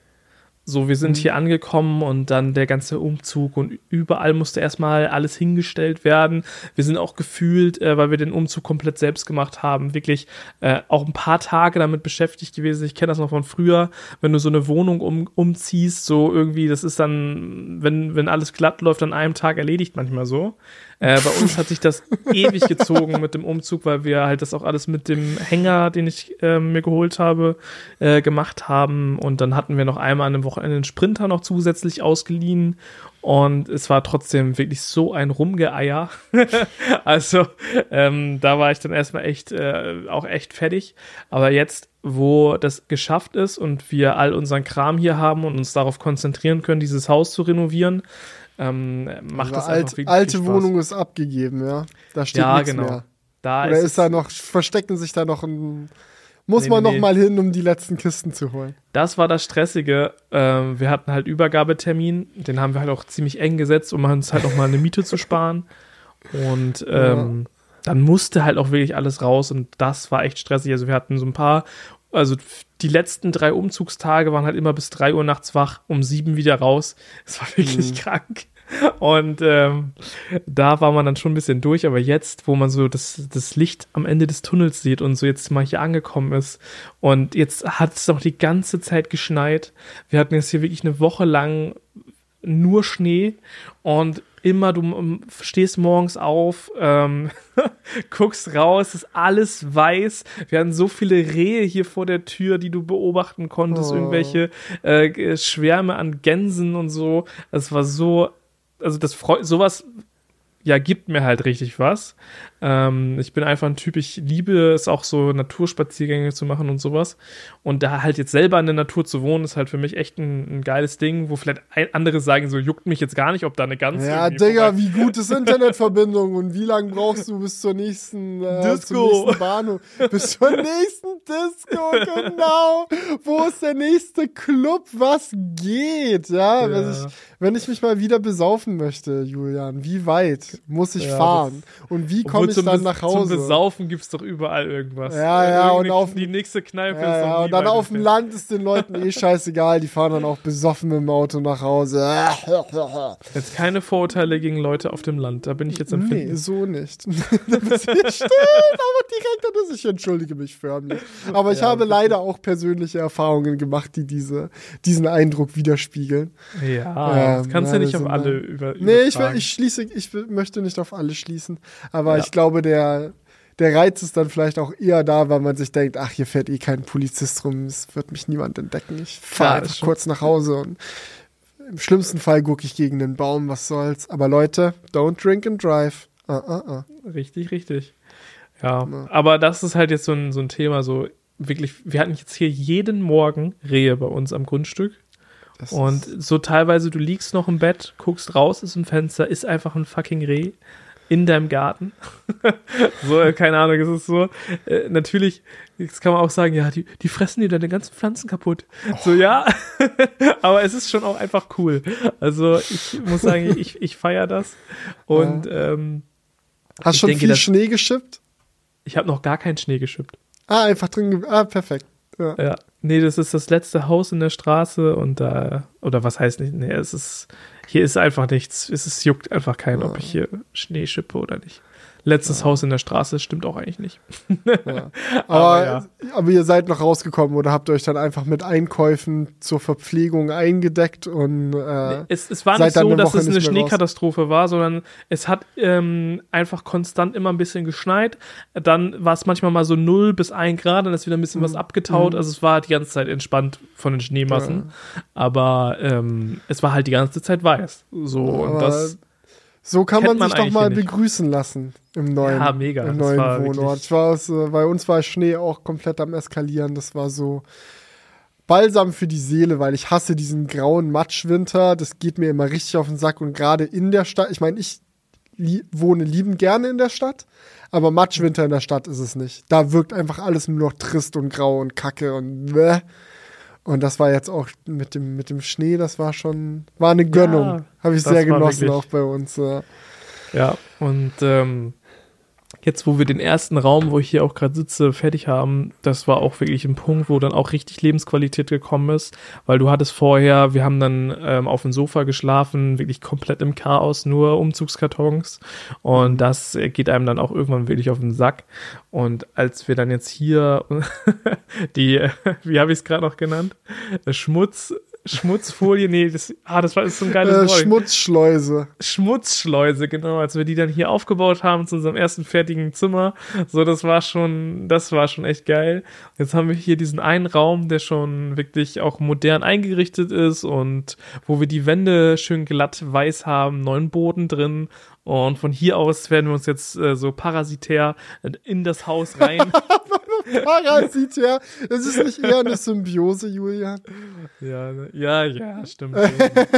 Das Haus wird doch nicht leiden. Ihr werdet euch doch gut kümmern. Ja, das Haus ist, muss man echt sagen, dafür, dass das von 1958 ist es wirklich in einem echt guten Zustand. Aber es muss natürlich trotzdem einiges gemacht werden. Ja. Auch gerade, weil natürlich der Geschmack dann auch abweicht von dem, was die Voreigentümer dann hier getrieben haben teilweise. Ja, und Solar aufs Dach, dies, das. Ja. Ey, das ist auch eine lustige Story. Also wir werden auch Videos dazu machen, Keine Sorge, ich werde jetzt nicht zeigen, wie man Boden verlegt oder so, aber Solaranlage ist auch echt ein spannendes Thema, weil es ist halt einfach schon eine Solaranlage drauf und die muss aber jetzt bald runter. Tja. Wenn die ja auch von 1950 ist, dann... Genau, von 1950. Das ist die erste Solaranlage der Welt auf meinem Dach. Ja, mach ich noch ein Museum auf. Geil. Ja, aber ich find's auch cool, in so ein Haus einfach so das so zu entdecken, weil du hattest halt deine 2 Besichtigungen. Manchmal hast du ja nicht mal 2 Besichtigungen. Wir hatten jetzt 2.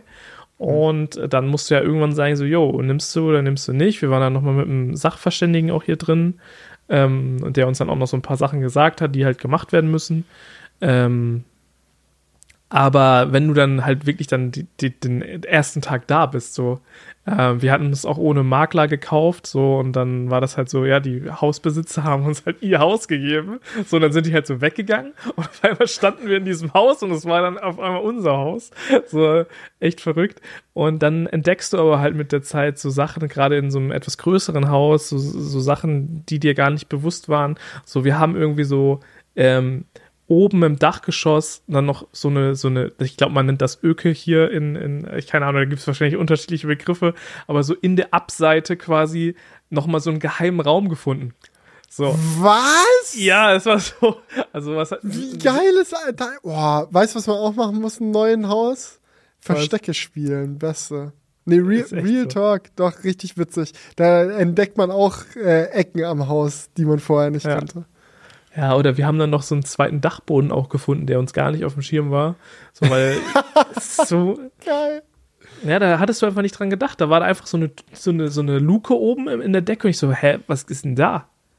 Und dann gehe ich da so rein, so komplett voll mit Spinnenweben und so richtig so mystisch. So war da auch so ein Dachboden dann noch. Also wirklich sehr, sehr geil. Ich bin wirklich sehr happy und auch wenn es noch wirklich viel Arbeit ist, weiß man jetzt halt auch, wofür man das macht und wir wollen und so halt ein Haus ist ja auch Projekt fürs Leben, oder? Also ich meine, ja, das Haus ist nie fertig, ja. Oder? Es fällt einem immer irgendwas Neues ein und jetzt machen wir noch hier und jetzt machen wir noch da und dann bauen wir das noch um und dann bauen wir hier noch um und dann... Ja. Und es gibt auch, was ich auch feiere und da weiß ich noch gar nicht, was ich damit machen will, muss ich echt noch überlegen, aber es gibt so im Garten so einen richtig geilen Pavillon. Du weißt nicht, was du damit machen willst. Behalten auf jeden Fall, oder willst du? Ja, natürlich behalten, nicht, aber wie ich den nutze. So, weil der hat sogar eine Fußbodenheizung, Internetanschluss. So richtig. Wie ist Internet? Gönnt oder brauchst du Starlink? Nein, Internet gönnt. Geil. Wahrscheinlich sogar besser als bei uns im Studio. Wir haben, das ist richtig frustrierend. Wir haben so Glasfaser gegenüber anliegend, quasi auf der anderen Seite der Straße. Ja, aber selber nicht, no. Also vor allem der Upload ist halt hier geil. Was kriegst du? Ein 100er Upload habe ich. Was? Okay, ist definitiv geiler als bei uns im Studio. Und ich mache gerade Speedtest, jetzt gerade habe ich 330 down und dann wahrscheinlich gleich 100 up. Yo! Fuck. Wenn es jetzt noch Teleportationen gibt, ziehe ich auch aufs Land. Ja. Um schnell du, man kann Glück haben. Also wir haben auch echt einige Häuser besichtigt, wo dann gar nichts ging. Aber halt auch wirklich teilweise Häuser besichtigt, die wirklich am Arsch der Welt waren und Glasfaseranschluss haben. Gibt's halt auch alles. Also es ist jetzt nicht mehr so, dass man sagen kann, auf dem Land kriegst du kein Haus mit gutem Internet. Also das ist Quatsch. Okay. Man muss dann halt immer gucken, wo wurde Glasfaser ausgebaut, in welchen Dörfern und mit ein bisschen Glück ist dann halt Glasfaser und dann kannst du da auch als Internetschaffender, sag ich mal, happy werden. Und ich meine, das ist ja auch das Allergeilste, wenn du vom Typ her jemand bist, der gerne auf dem Land wohnt, die Natur genießt und dann aber einen schnellen Internetanschluss hast und trotzdem immer von dort aus weiterarbeiten kannst. So, das ist doch ein Träumchen. Dann noch ein schönes kleines Studiozimmer einrichten. Also der Plan ist langfristig. Werde ich auch noch mal in einem Video zeigen, im Dachgeschoss, also man kann sich das jetzt vielleicht im Podcast noch nicht so hundertprozentig alles vorstellen, aber im Dach, es war früher dieses Gebäude eine Scheune, 1958, und wurde das als Scheune gebaut und das heißt, man hat so einen riesigen Dachstuhl Und der ist halt komplett nicht ausgebaut. Und also eigentlich leben wir im Erdgeschoss. Und der Dachstuhl kann halt noch ausgebaut werden. Wo du halt schon gesagt hast, Projekt fürs Leben. Mhm. Irgendwann möchte ich den gern ausbauen und da dann halt ein Studio reinmachen. Ja, und da hast du dann halt auch eine richtig hohe Decke. So. Das ist halt, also nicht Decke, das ist halt schräge, aber das könnte schon auch echt cool aussehen. Geil. Ja. Oh, das macht doch glücklich. Ja, Digi, muss mal vorbeikommen, echt. Oh, ja, mach mal Landurlaub hier. Mach ich, wenn ich in Elternzeit wieder gehe. Ja, gerne. Januar, Februar dann wahrscheinlich. Ja, aber ich muss auch sagen, jetzt so, bei mir, ich habe das jetzt echt gemerkt, dass das wirklich ein Act ist, oder mir geht es zumindest so, dieses Arbeiten und Familie und Freizeit und Freunde und so, alles irgendwie unter einen Hut zu kriegen, das ist sau schwierig.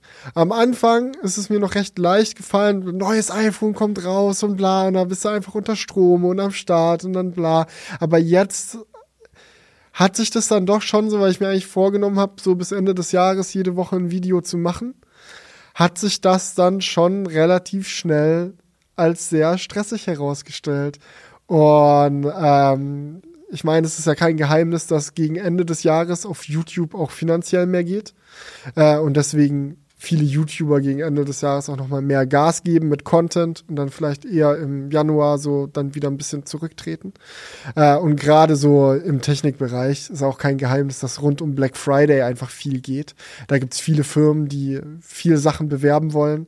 Und ich war da auch schon voll drin und hatte Projekte geplant und bla. Und du hast auch nochmal zusätzlich irgendwie so auch wenn es dumm ist, weil uns geht's ja sowieso nicht schlecht, aber du hast irgendwie trotzdem nochmal dieses Gefühl so, wenn da auf einmal ein Kind ist, so, da kickt dann dieses Ego, so, oh, ich muss für die Familie sorgen, ich muss mich um alle kümmern, dass es allen gut geht, dass der Kühlschrank voll ist, so, obwohl eigentlich sind schon so weit weg davon, aber irgendwie das kickt trotzdem so hart und dann hatte ich so viel geplant, war so hart am Durchhassen und bin genau in dieser Woche einfach komplett krank geworden. Meine Frau ist krank, Minibar war krank, ich war krank. Und ich hatte noch ein paar Deadlines zu schaffen, habe mich da noch so halb krank zu diesen Deadlines geschliffen, um da irgendwie noch meine Videos online zu kriegen. Und danach war dann wirklich so, irgendwann war der Punkt, da habe ich gesagt, so, ich sag jetzt einfach 2 Projekte komplett ab, auch wenn es weh tut und Opportunitätskosten sehr hoch waren. Ja, aber was willst du machen? Scheiß auf, es geht nicht. Und dann war es einfach krank und zu Hause und dann hat es auch erst so richtig reingeschallert. Also ich war davor so angekrankt, wo ich dachte so, oh fuck, voll nervig. Aber mir ist das gar nicht aufgefallen, dass mein Körper dieses Krankwerden gar nicht zugelassen hat, weil ich noch so im Arbeitsmodus war. Und in dem Moment, wo ich gesagt habe, so, ich bin jetzt fertig, ich sag alles ab, da bin ich richtig krank geworden. Also dieses ganz andere, so dieses, du liegst im Bett und hast auf nichts Bock. Zum Glück kein Corona, also fingers crossed, hatte noch nie Corona in diesem Leben und bitte auch echt nicht, ich möchte es nicht ausprobieren. Ich auch noch nicht. Das, meine Mom gönnt sich jetzt schon zum 2. Mal und das, obwohl die auch mit Post-Covid-Sachen zu kämpfen hatte, richtig belastend.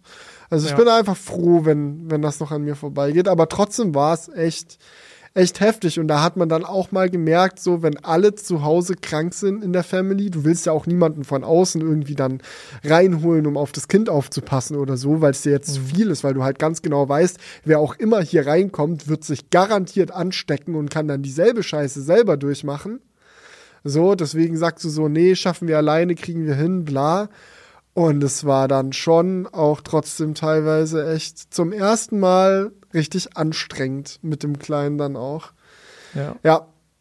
Is what it is. Ja, das kann ich mir vorstellen. Dann ist man auch dann viel auf sich so selbst, auf sich allein gestellt, sag ich mal. Das war auch für mich so ein bisschen die Befürchtung, wenn man so aufs Land zieht, so sind dann da noch so viele Leute, die irgendwie gleichgesinnt sind, weil man macht ja schon irgendwie was jetzt kein Standardberuf ist, so, und dann irgendwie dann Leute zu finden, dass man da nicht vereinsamt, sage ich jetzt mal so. Aber gleichgesinnt vielleicht nicht, aber ich glaube, dass der Zusammenhalt dort nochmal anders ist. Ich glaube, in der Stadt ist es leichter, direkt neben Leuten zu wohnen, die dir scheiße sind. Mega, das habe ich jetzt auch schon gemerkt. Die du nicht kennst, weißt nicht mal, wie die heißen, who cares, so deine direkten Nachbarn, du bist so, So, das passiert, glaube ich, schneller in der Stadt als auf dem Land. Da kennt man sich und da wird dann auch getratscht. Und dann wir haben eine Nachbarin geholfen, getroffen. Aber auch, ja. Wir haben einfach eine Nachbarin getroffen, die hat gesagt, ja, wir machen zweimal im Jahr eine Straßenfeier, wo alle aus der Straße kommen und man sich zusammensetzt. Geil. So, ich in Osnabrück, wo ich jetzt gewohnt habe, da war schon krass, wenn du die Nachbarn in deinem Mehrfamilienhaus erkannt hast. Ich dachte mir letztens mal so beim Einkaufen, ach, das ist doch mein Nachbar. So, das war schon krass. So, ja, vor allem, aber hier ist schon so anderes Level auf jeden Fall. Nee, also ich liebe auch meine Nachbarn in der Stadt, so ist es nicht, aber ich glaube so generell ist es trotzdem nochmal ein anderer Vibe dann. Ja, ja. Ich glaube, es geht auch in der Stadt anders. Ich glaube zum Beispiel da, wo wir in Krefeld gewohnt haben, da hat man sich ja auch im Mehrfamilienhaus dann manchmal so zum Essen getroffen, so um so ein bisschen sich kennenzulernen und so, aber jetzt da, wo wir jetzt aktuell gewohnt haben oder vorher gewohnt haben, also da war das wirklich krass, dass so viele Leute, die um dich drumherum wohnen, die eigentlich Fremde sind, so, das ist auch eigentlich schade. Ja. Naja, auf jeden Fall, was ich definitiv gelernt habe in dieser Woche wieder ist, ey, es ist mir jetzt alles ein bisschen zu viel geworden. Ich habe mich übernommen. Ich habe mich schon ein paar Mal, als Selbstständiger passiert einem das einfach manchmal, dass man sich übernimmt, wenn man seine eigene Arbeitslast plant und man ist immer viel zu optimistisch. Vor allem, wenn man Projekte angeboten bekommt, auf die man einfach Bock hat. So, oh, du kannst das Cooles testen. Oh, du kannst das Cooles testen. Oh, wollen wir hier nicht eine coole Koop zünden? Bla, bla, bla. Weißt du, so viele coole Angebote, so viele Möglichkeiten. Oh, möchtest du dahin fliegen und den ID7 Probe fahren und möchtest du dieses und möchtest du jenes? Und du denkst dir so, ja, möchte ich und oh, da möchte ich auch und ja, lass zu CES und ja und natürlich will ich zu dem Gerät auch noch ein Video machen und zu dem Gerät auch und dann gibt's noch wöchentlich News und auf jeden Fall auch das und bla und dann bist du so schnell an dem Punkt, wo du dir zu viel in den Kalender geschrieben hast und dann kommt noch sowas dazu, wo du mal krank wirst, alles verschiebt sich nach hinten und dann kracht's wirklich komplett zusammen und ich habe mir jetzt wirklich gesagt, so ich ziehe jetzt noch durch dieses Jahr. Ich habe noch ein paar Projekte, auf die ich mega Bock habe, die jetzt noch fertig werden sollen, und dann mache ich wahrscheinlich erstmal einen Cut. Und dann gibt es erstmal 2 Monate Family Time. Das brauche ich dann einfach, glaube ich, um meinen Verstand zu behalten. Und es liegt irgendwie nicht daran, dass man dann für YouTube nicht mehr die Leidenschaft und Kram hat. So, ich hatte auch an so vielen Projekten in letzter Zeit richtig viel Spaß. So, aber man muss sich halt der Realität stellen, dass man auch nur einen Mensch mit 24 Stunden hat. Und es bringt einfach fucking nichts, sich dann die ganze Zeit zu stressen, nur um auf eine schöne Zukunft in Zukunft hinzuarbeiten. So, man muss dafür sorgen, dass das Leben auch jetzt im Alltag schon Spaß macht. Immer, weil das bringt dir dann in 20 Jahren nichts, wenn du sagst, oh, ich habe so reingehasselt und jetzt ist das Haus etwas größer, in dem ich wohne. Ja, das war es wert. So ein Quatsch. Ey, das ist wirklich so wahr, weil ich muss auch sagen, ich bin davon auch nicht ganz, wie sagt man, also ich habe auch sehr dazu geneigt, immer so dieses Gefühl zu haben, ich muss für meine Zukunft vorsorgen. Gerade weil man jetzt so selbstständig ist und man weiß ja auch nicht, wie lange geht das. So, vielleicht kann ich das dann in 5 Jahren nicht mehr machen, weil irgendwie, keine Ahnung, irgendwas passiert ist. Oder das ist einfach nicht mehr so lukrativ in 5 Jahren. Ja, du weißt Ahnung, ja nie genau, vielleicht der Kanal läuft nicht mehr, weiß der Geier, kann ja alles passieren. Also es ist ja nichts für immer. Und da hat man dann schnell auch genau diese Tendenzen, dass man so sagt, man gönnt sich nichts, ich habe mir super wenig Urlaub gegönnt und so. Und so ein bisschen aus diesem Strudel bin ich jetzt aber auch raus. Also zum Beispiel diese Entscheidung, das Haus auch zu kaufen. Das ist halt auch finanziell keine clevere Entscheidung. Das ist finanziell natürlich einfach ein Loch, wo du Geld Schulden! Ja, einfach, du hast ja einfach einen riesigen Kredit an der Backe. Ja. Du zahlst ja alleine, über 100.000 Euro einfach an Zinsen über die ganzen Jahre, die man so ein Haus abzahlt. So, das ist dann einfach Geld, ne, dafür hast du nichts bekommen, außer dass du halt das Geld früher bekommen hast. So. Ne, und das ist ja auch alles verrückt, aber ich habe mir auch gedacht, so, wer weiß, wie die Zukunft ist, so, du musst dir jetzt auch vielleicht dann echt mal, wenn du da wirklich von träumst, dann auch einfach sagen, okay, und es geht, ne, es ging ja dann auch trotzdem, dass ich den Kredit bekommen habe, muss da einfach manchmal dann sagen, okay, komm, fuck it, wir machen das jetzt im Hier und Jetzt. Und Und im Hier und Jetzt, und damit meine ich Januar, Februar, werde ich mir viel Zeit für mich und meine Family daneben. Und YouTube gibt's dann später. Wir haben noch nicht ganz genau entschieden, wie wir es mit dem KREWKAST machen wollen, aber ja, wie du es dann fühlst, so kannst du ja noch entscheiden. Einfach nach Gefühl. Schreibt einfach in die Kommentare, dass Felix bleiben soll. KREWKAST Show must go on. Yeah, it will go on. Aller spätestens dann im März halt wieder, aber ja. Ja, und es ist halt auch so, bisher übernimmt meine Frau extrem viel zu Hause, kümmert sich um das Kind, die hat seit der Geburt gar nicht mehr gearbeitet, die ist auch selbstständiger und wollte das so, wir haben das besprochen, das ist jetzt nicht einfach so an ihr hängen geblieben, aber jetzt ist natürlich auch die Frage, wie schaffen wir dann irgendwie eine Arbeitsteilung, wo sie dann auch wieder anfangen kann, hin und wieder zu arbeiten und so, da muss man sich reingrooven und ich habe das jetzt in den letzten Monaten schon an meiner Situation alleine schon gemerkt, dass man da vielleicht auch mal hin und wieder sich erst fair tun muss, um dann zu realisieren, nee, so nicht. Ja, absolut. Also, ja, aber gut, genügend vom Personal Talk. Jetzt wisst ihr, warum seit 2 oder 3 Wochen keine Episode mehr kam. Und jetzt würde ich sagen, machen wir noch ein bisschen Kommentarskis, angefangen mit Was wäre, wenn?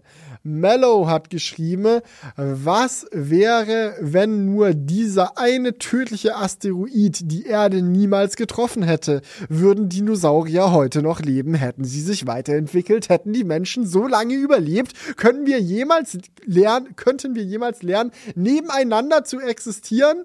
Also ich bin jetzt kein Biologe, aber wenn es die Möglichkeit gäbe, einen süßen Baby-Dinosaurier als Haustier zu halten, hätte ich da voll Bock drauf, so auf Pokémon-mäßig. Das wäre doch voll geil. Shit. Digga, also das war echt ein Was wäre, wenn das über unsere Qualifikation komplett übersteigt. Weil es ist ja, du nimmst ja quasi etwas, was vor Millionen von Jahren war und nimmst dieses Ereignis weg und willst dann wissen, was wäre, wenn passiert. Das sind ja so viele Variablen. Die Frage ist doch, wäre der Cybertruck auch auf den Markt gekommen? Ja. Also ich könnte mir vorstellen, dass es vielleicht die Menschen gar nicht so gegeben hätte, wie es sie heute gibt. Keine Ahnung. Vielleicht wäre es auch viel früher dazu gekommen, weil Evolution ja auch so ein bisschen gebremst wurde, vielleicht auch dadurch, ne? Weil ja viele Spezies ausgestorben sind. Ja. So, keine Ahnung, vielleicht wäre es auch schon viel früher dazu gekommen und wir hätten heute schon den Mars kolonialisiert. Keine Ahnung. Na, könnte alles sein. Solche Sachen haben riesige Ripple-Effekte und wer weiß ja, wie weit wir von Mars kolonisieren entfernt sind. Also es kann ja durchaus sein, dass das in den nächsten 30 Jahren irgendwie noch passiert und was sind 30 Jahre im Verhältnis zu Asteroid und Dinosaurier, ne? Also das ist ja ein paar wenige Prozentanteile so zeitlich gesehen, das kann ja ganz schnell aus den Fugen geraten. Ne?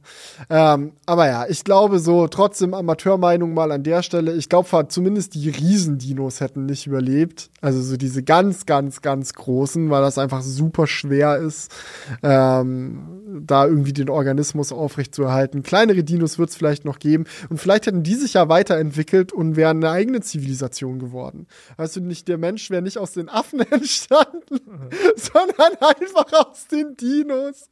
Willkommen zum Dino-Cast. Heute wird's gechillt.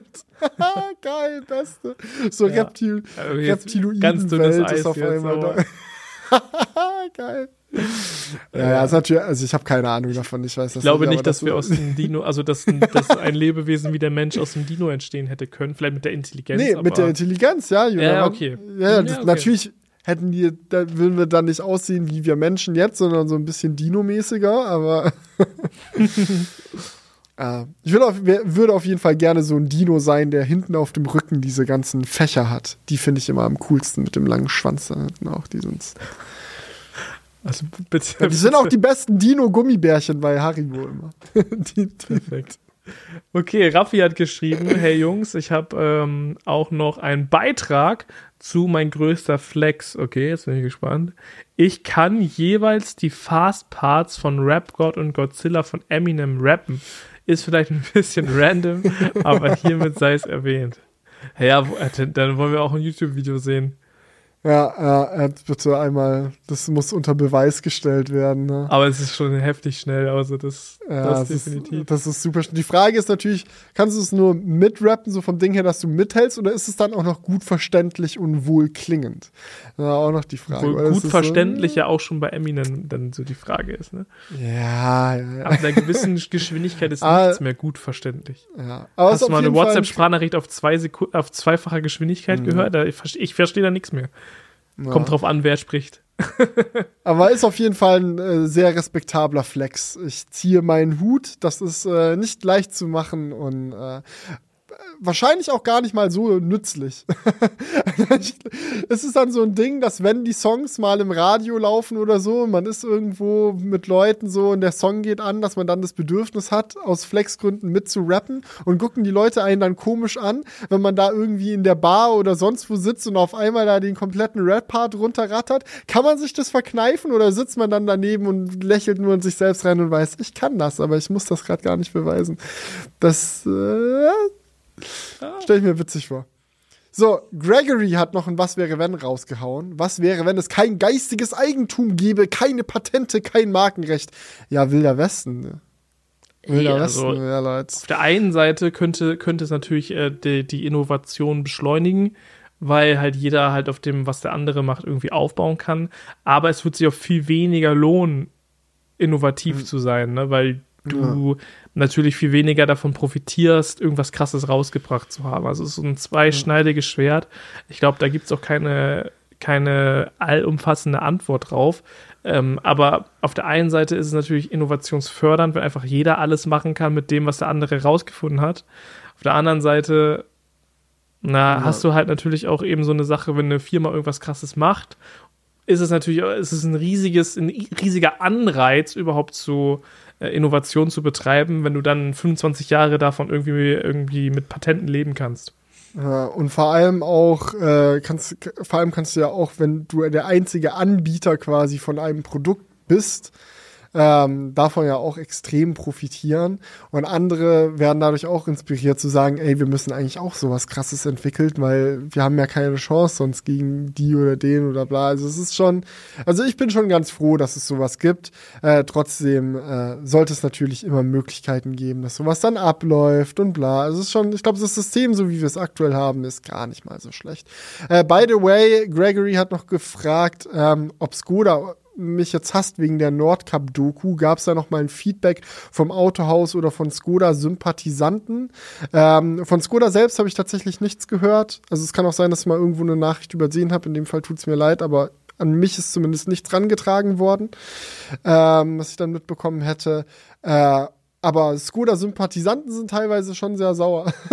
Also unter der Nordcup-Doku gibt es viele zufriedene ENIAC-Kunden, die hassen, dass da auf ihrem Lieblingsfahrzeug so rumgetreten wird in dem Film. Und auch sonst treffe ich hin und wieder mal welche, die meinen so, hätte es sein. Aber ich stehe zu allem, was ich gemacht habe. Wir haben dieses Auto nicht absichtlich gebasht. Es hat performt, wie es performt hat, und es war gerade im Vergleich zum Model Y einfach nicht sonderlich beeindruckend.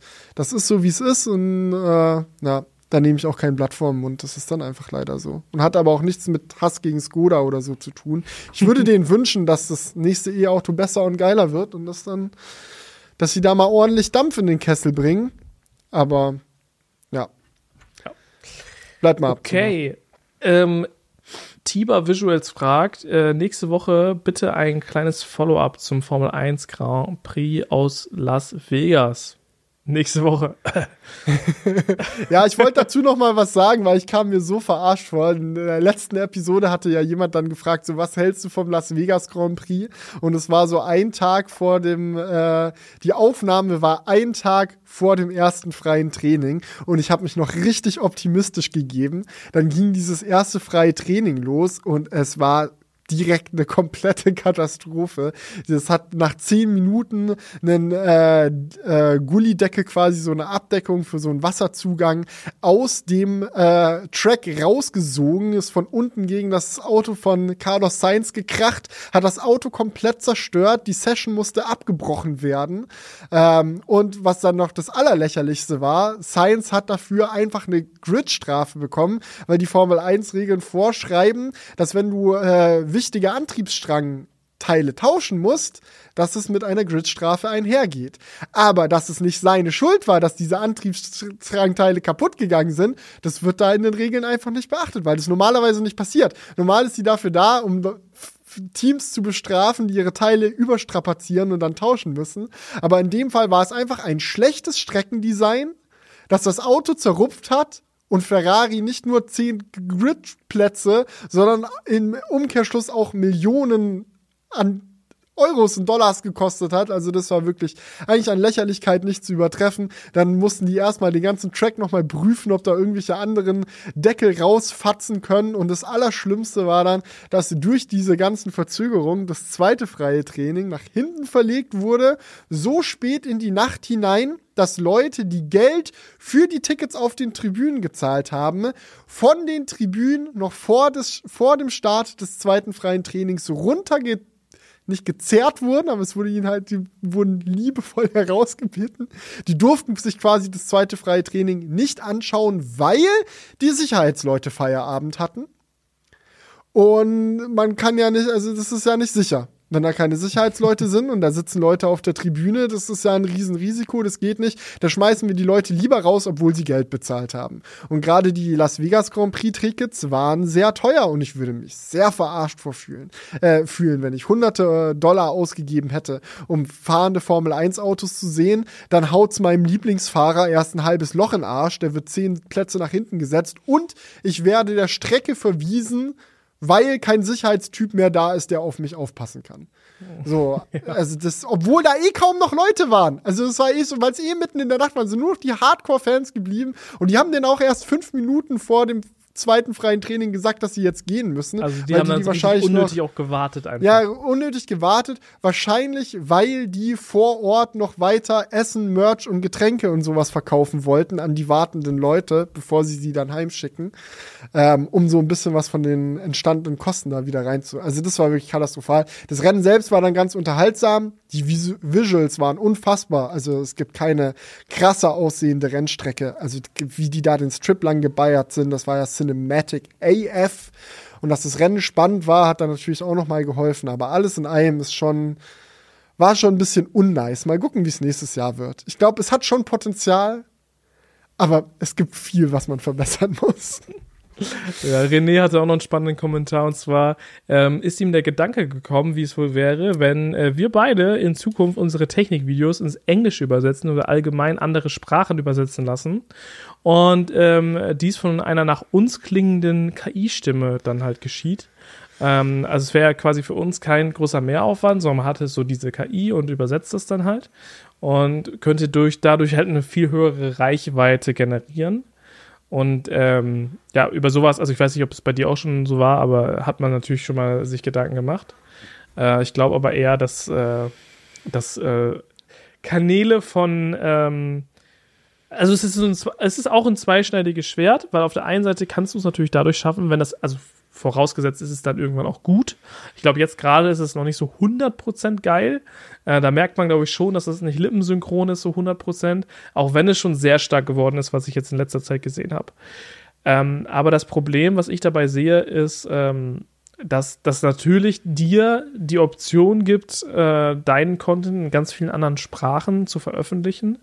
Aber gleichzeitig gibt es natürlich auch anderen die Option, ihren Content auch in deiner Sprache hochzuladen. Also es ist so, weißt du, so, es ist so Wilder Westen so ein bisschen, ne? Also wenn das wirklich irgendwann mal gut wird, dann glaube ich, dass es sehr spannend werden könnte.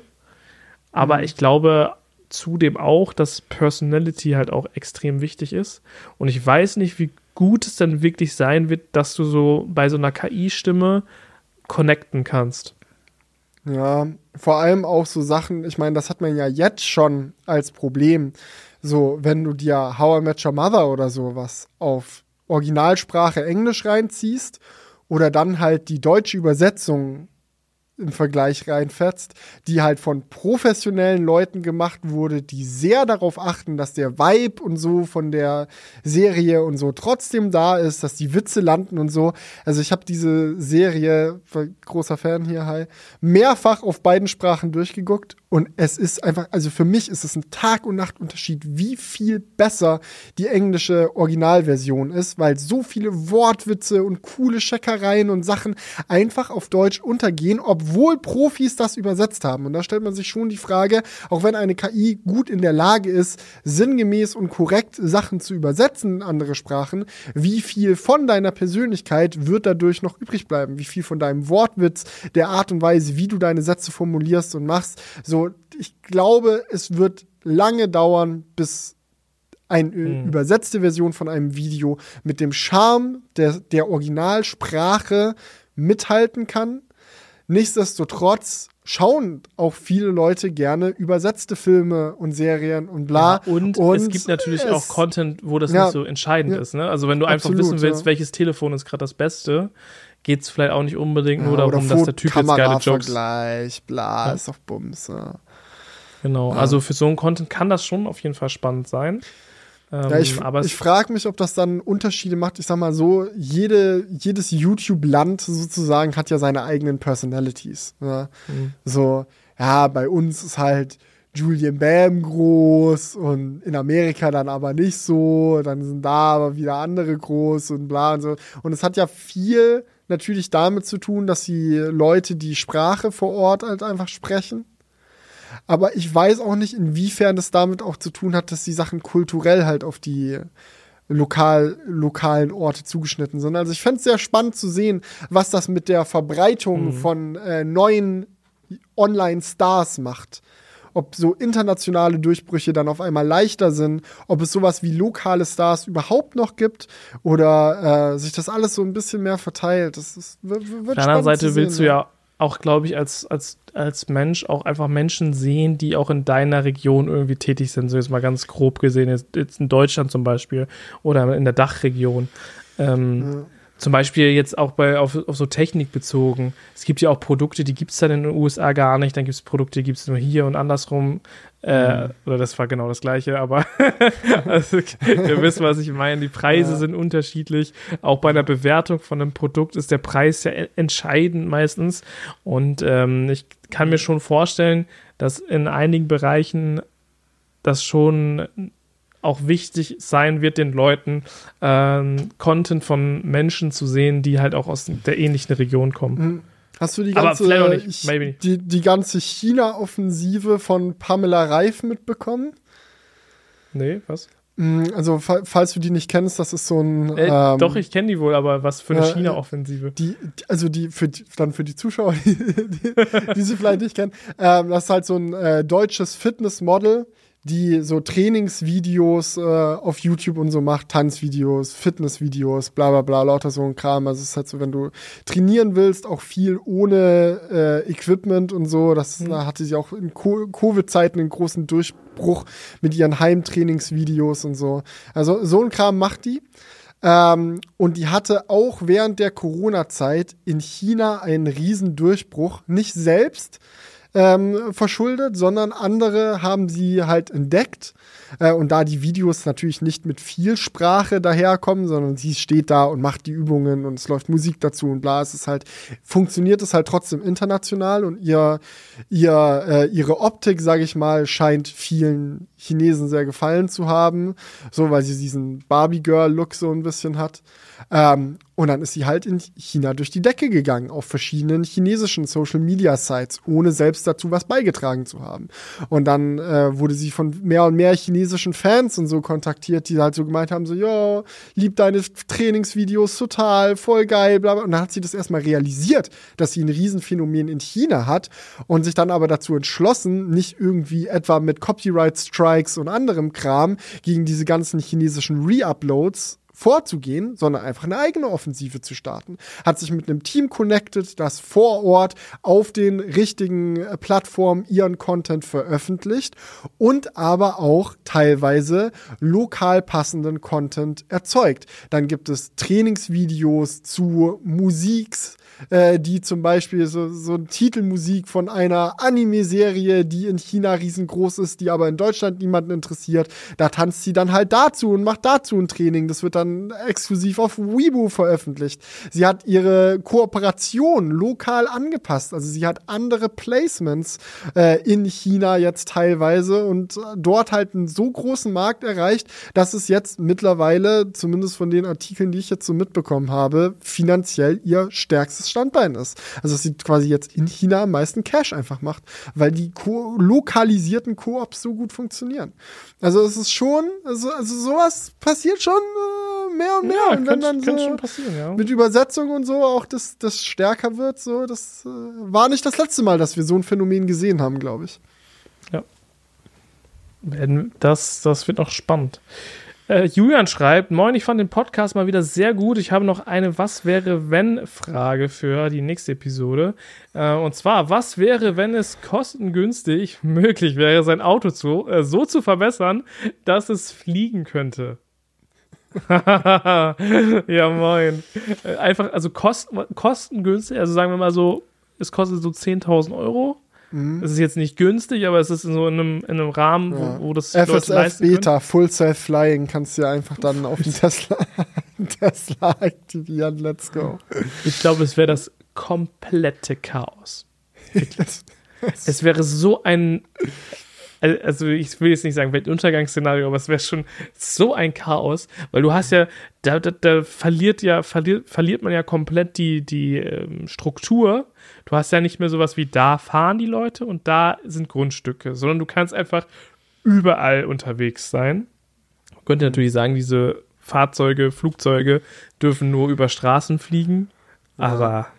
Naja. Ja, das sieht man ja auch in so Science-Fiction-Filmen oft, dass es dann einfach Straßen in der Luft gibt.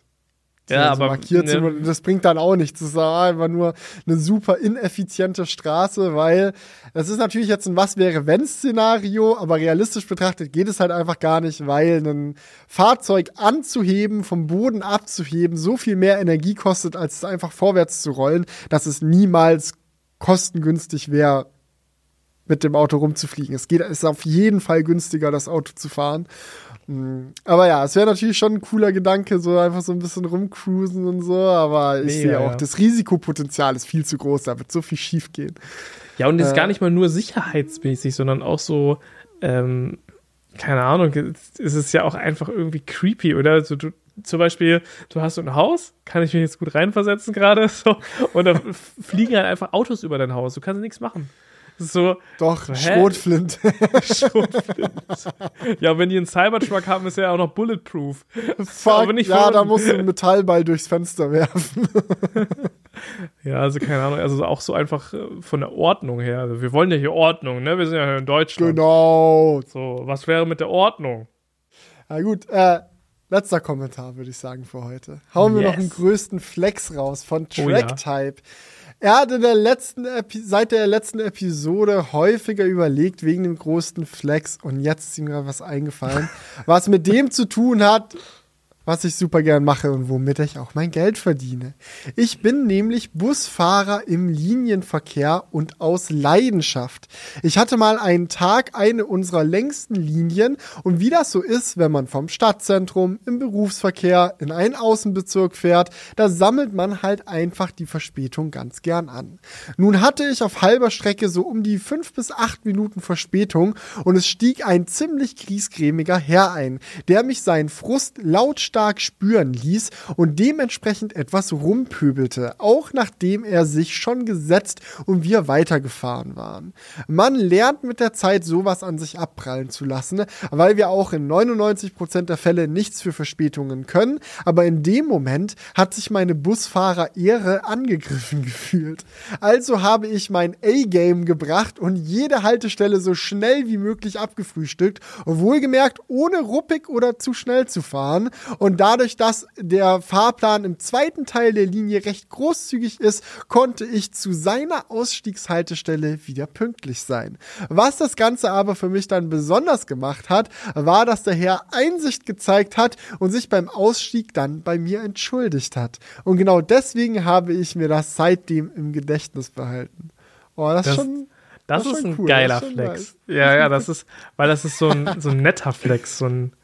Ja, ich hab's ihm gezeigt, aber auf nette Art und Weise. Ich hab ihn trotzdem pünktlich zu seinem Ziel gebracht. Ja. Ha! Weil normalerweise würdest du ja in so einer Situation mit so Trotz, so wahrscheinlich würdest du eher noch langsamer fahren. So, dem zeige ich jetzt, dem drücke ich es jetzt nochmal rein.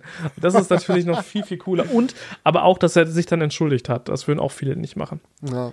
Aber ich muss auch sagen, ich habe riesigen Respekt vor Busfahrern, Taxifahrern, Uberfahrern, all diesen, die es schaffen, einen schnell und zügig ans Ziel zu bekommen, weil du ja natürlich keine Verkehrsregeln brechen darfst, du darfst nicht zu schnell fahren, du darfst niemanden die Vorfälle, du musst ja im Rahmen von dem, was möglich ist und legal ist, effizient dich vorbewegen und trotzdem eine komfortable Fahrt für deine Insassen garantieren. Und es ist schon krass, es gibt manche, die haben das einfach so krass drauf, das erstaunt mich immer wieder, wenn ich dann mal bei so jemandem mitfahre, wie sehr man das durchspielen kann. Also da ist wirklich eine große Spannbreite zwischen Fahrern, die dann einfach keinen Bock haben und they don't care, und Leuten, die wirklich jede Lücke smart ansteuern, Spurwechsel da rein, die wissen genau, an der Ampel gibt's die biegen nach rechts ab, brauchen einen Moment länger, deswegen ordne ich mich hier links ein, sneak mich da vorbei, zack, zack, zack.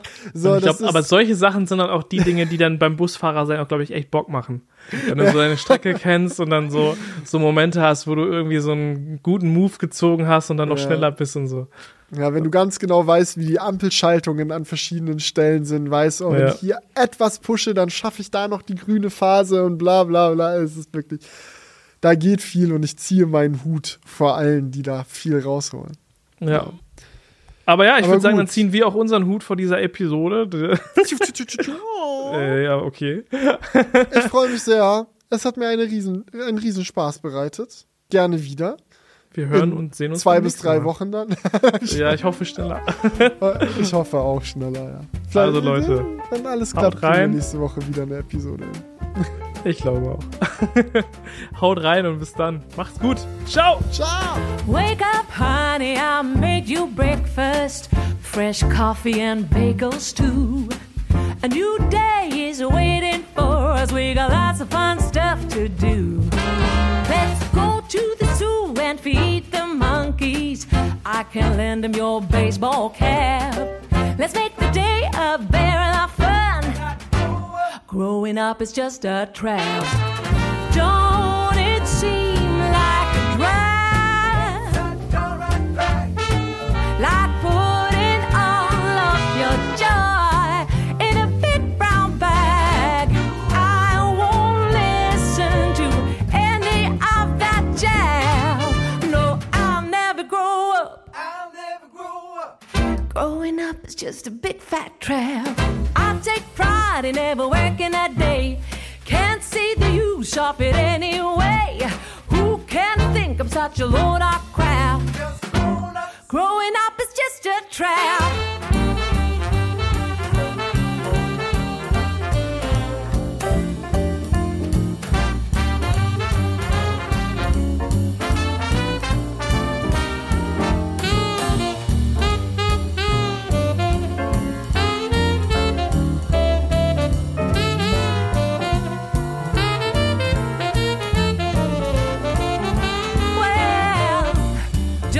See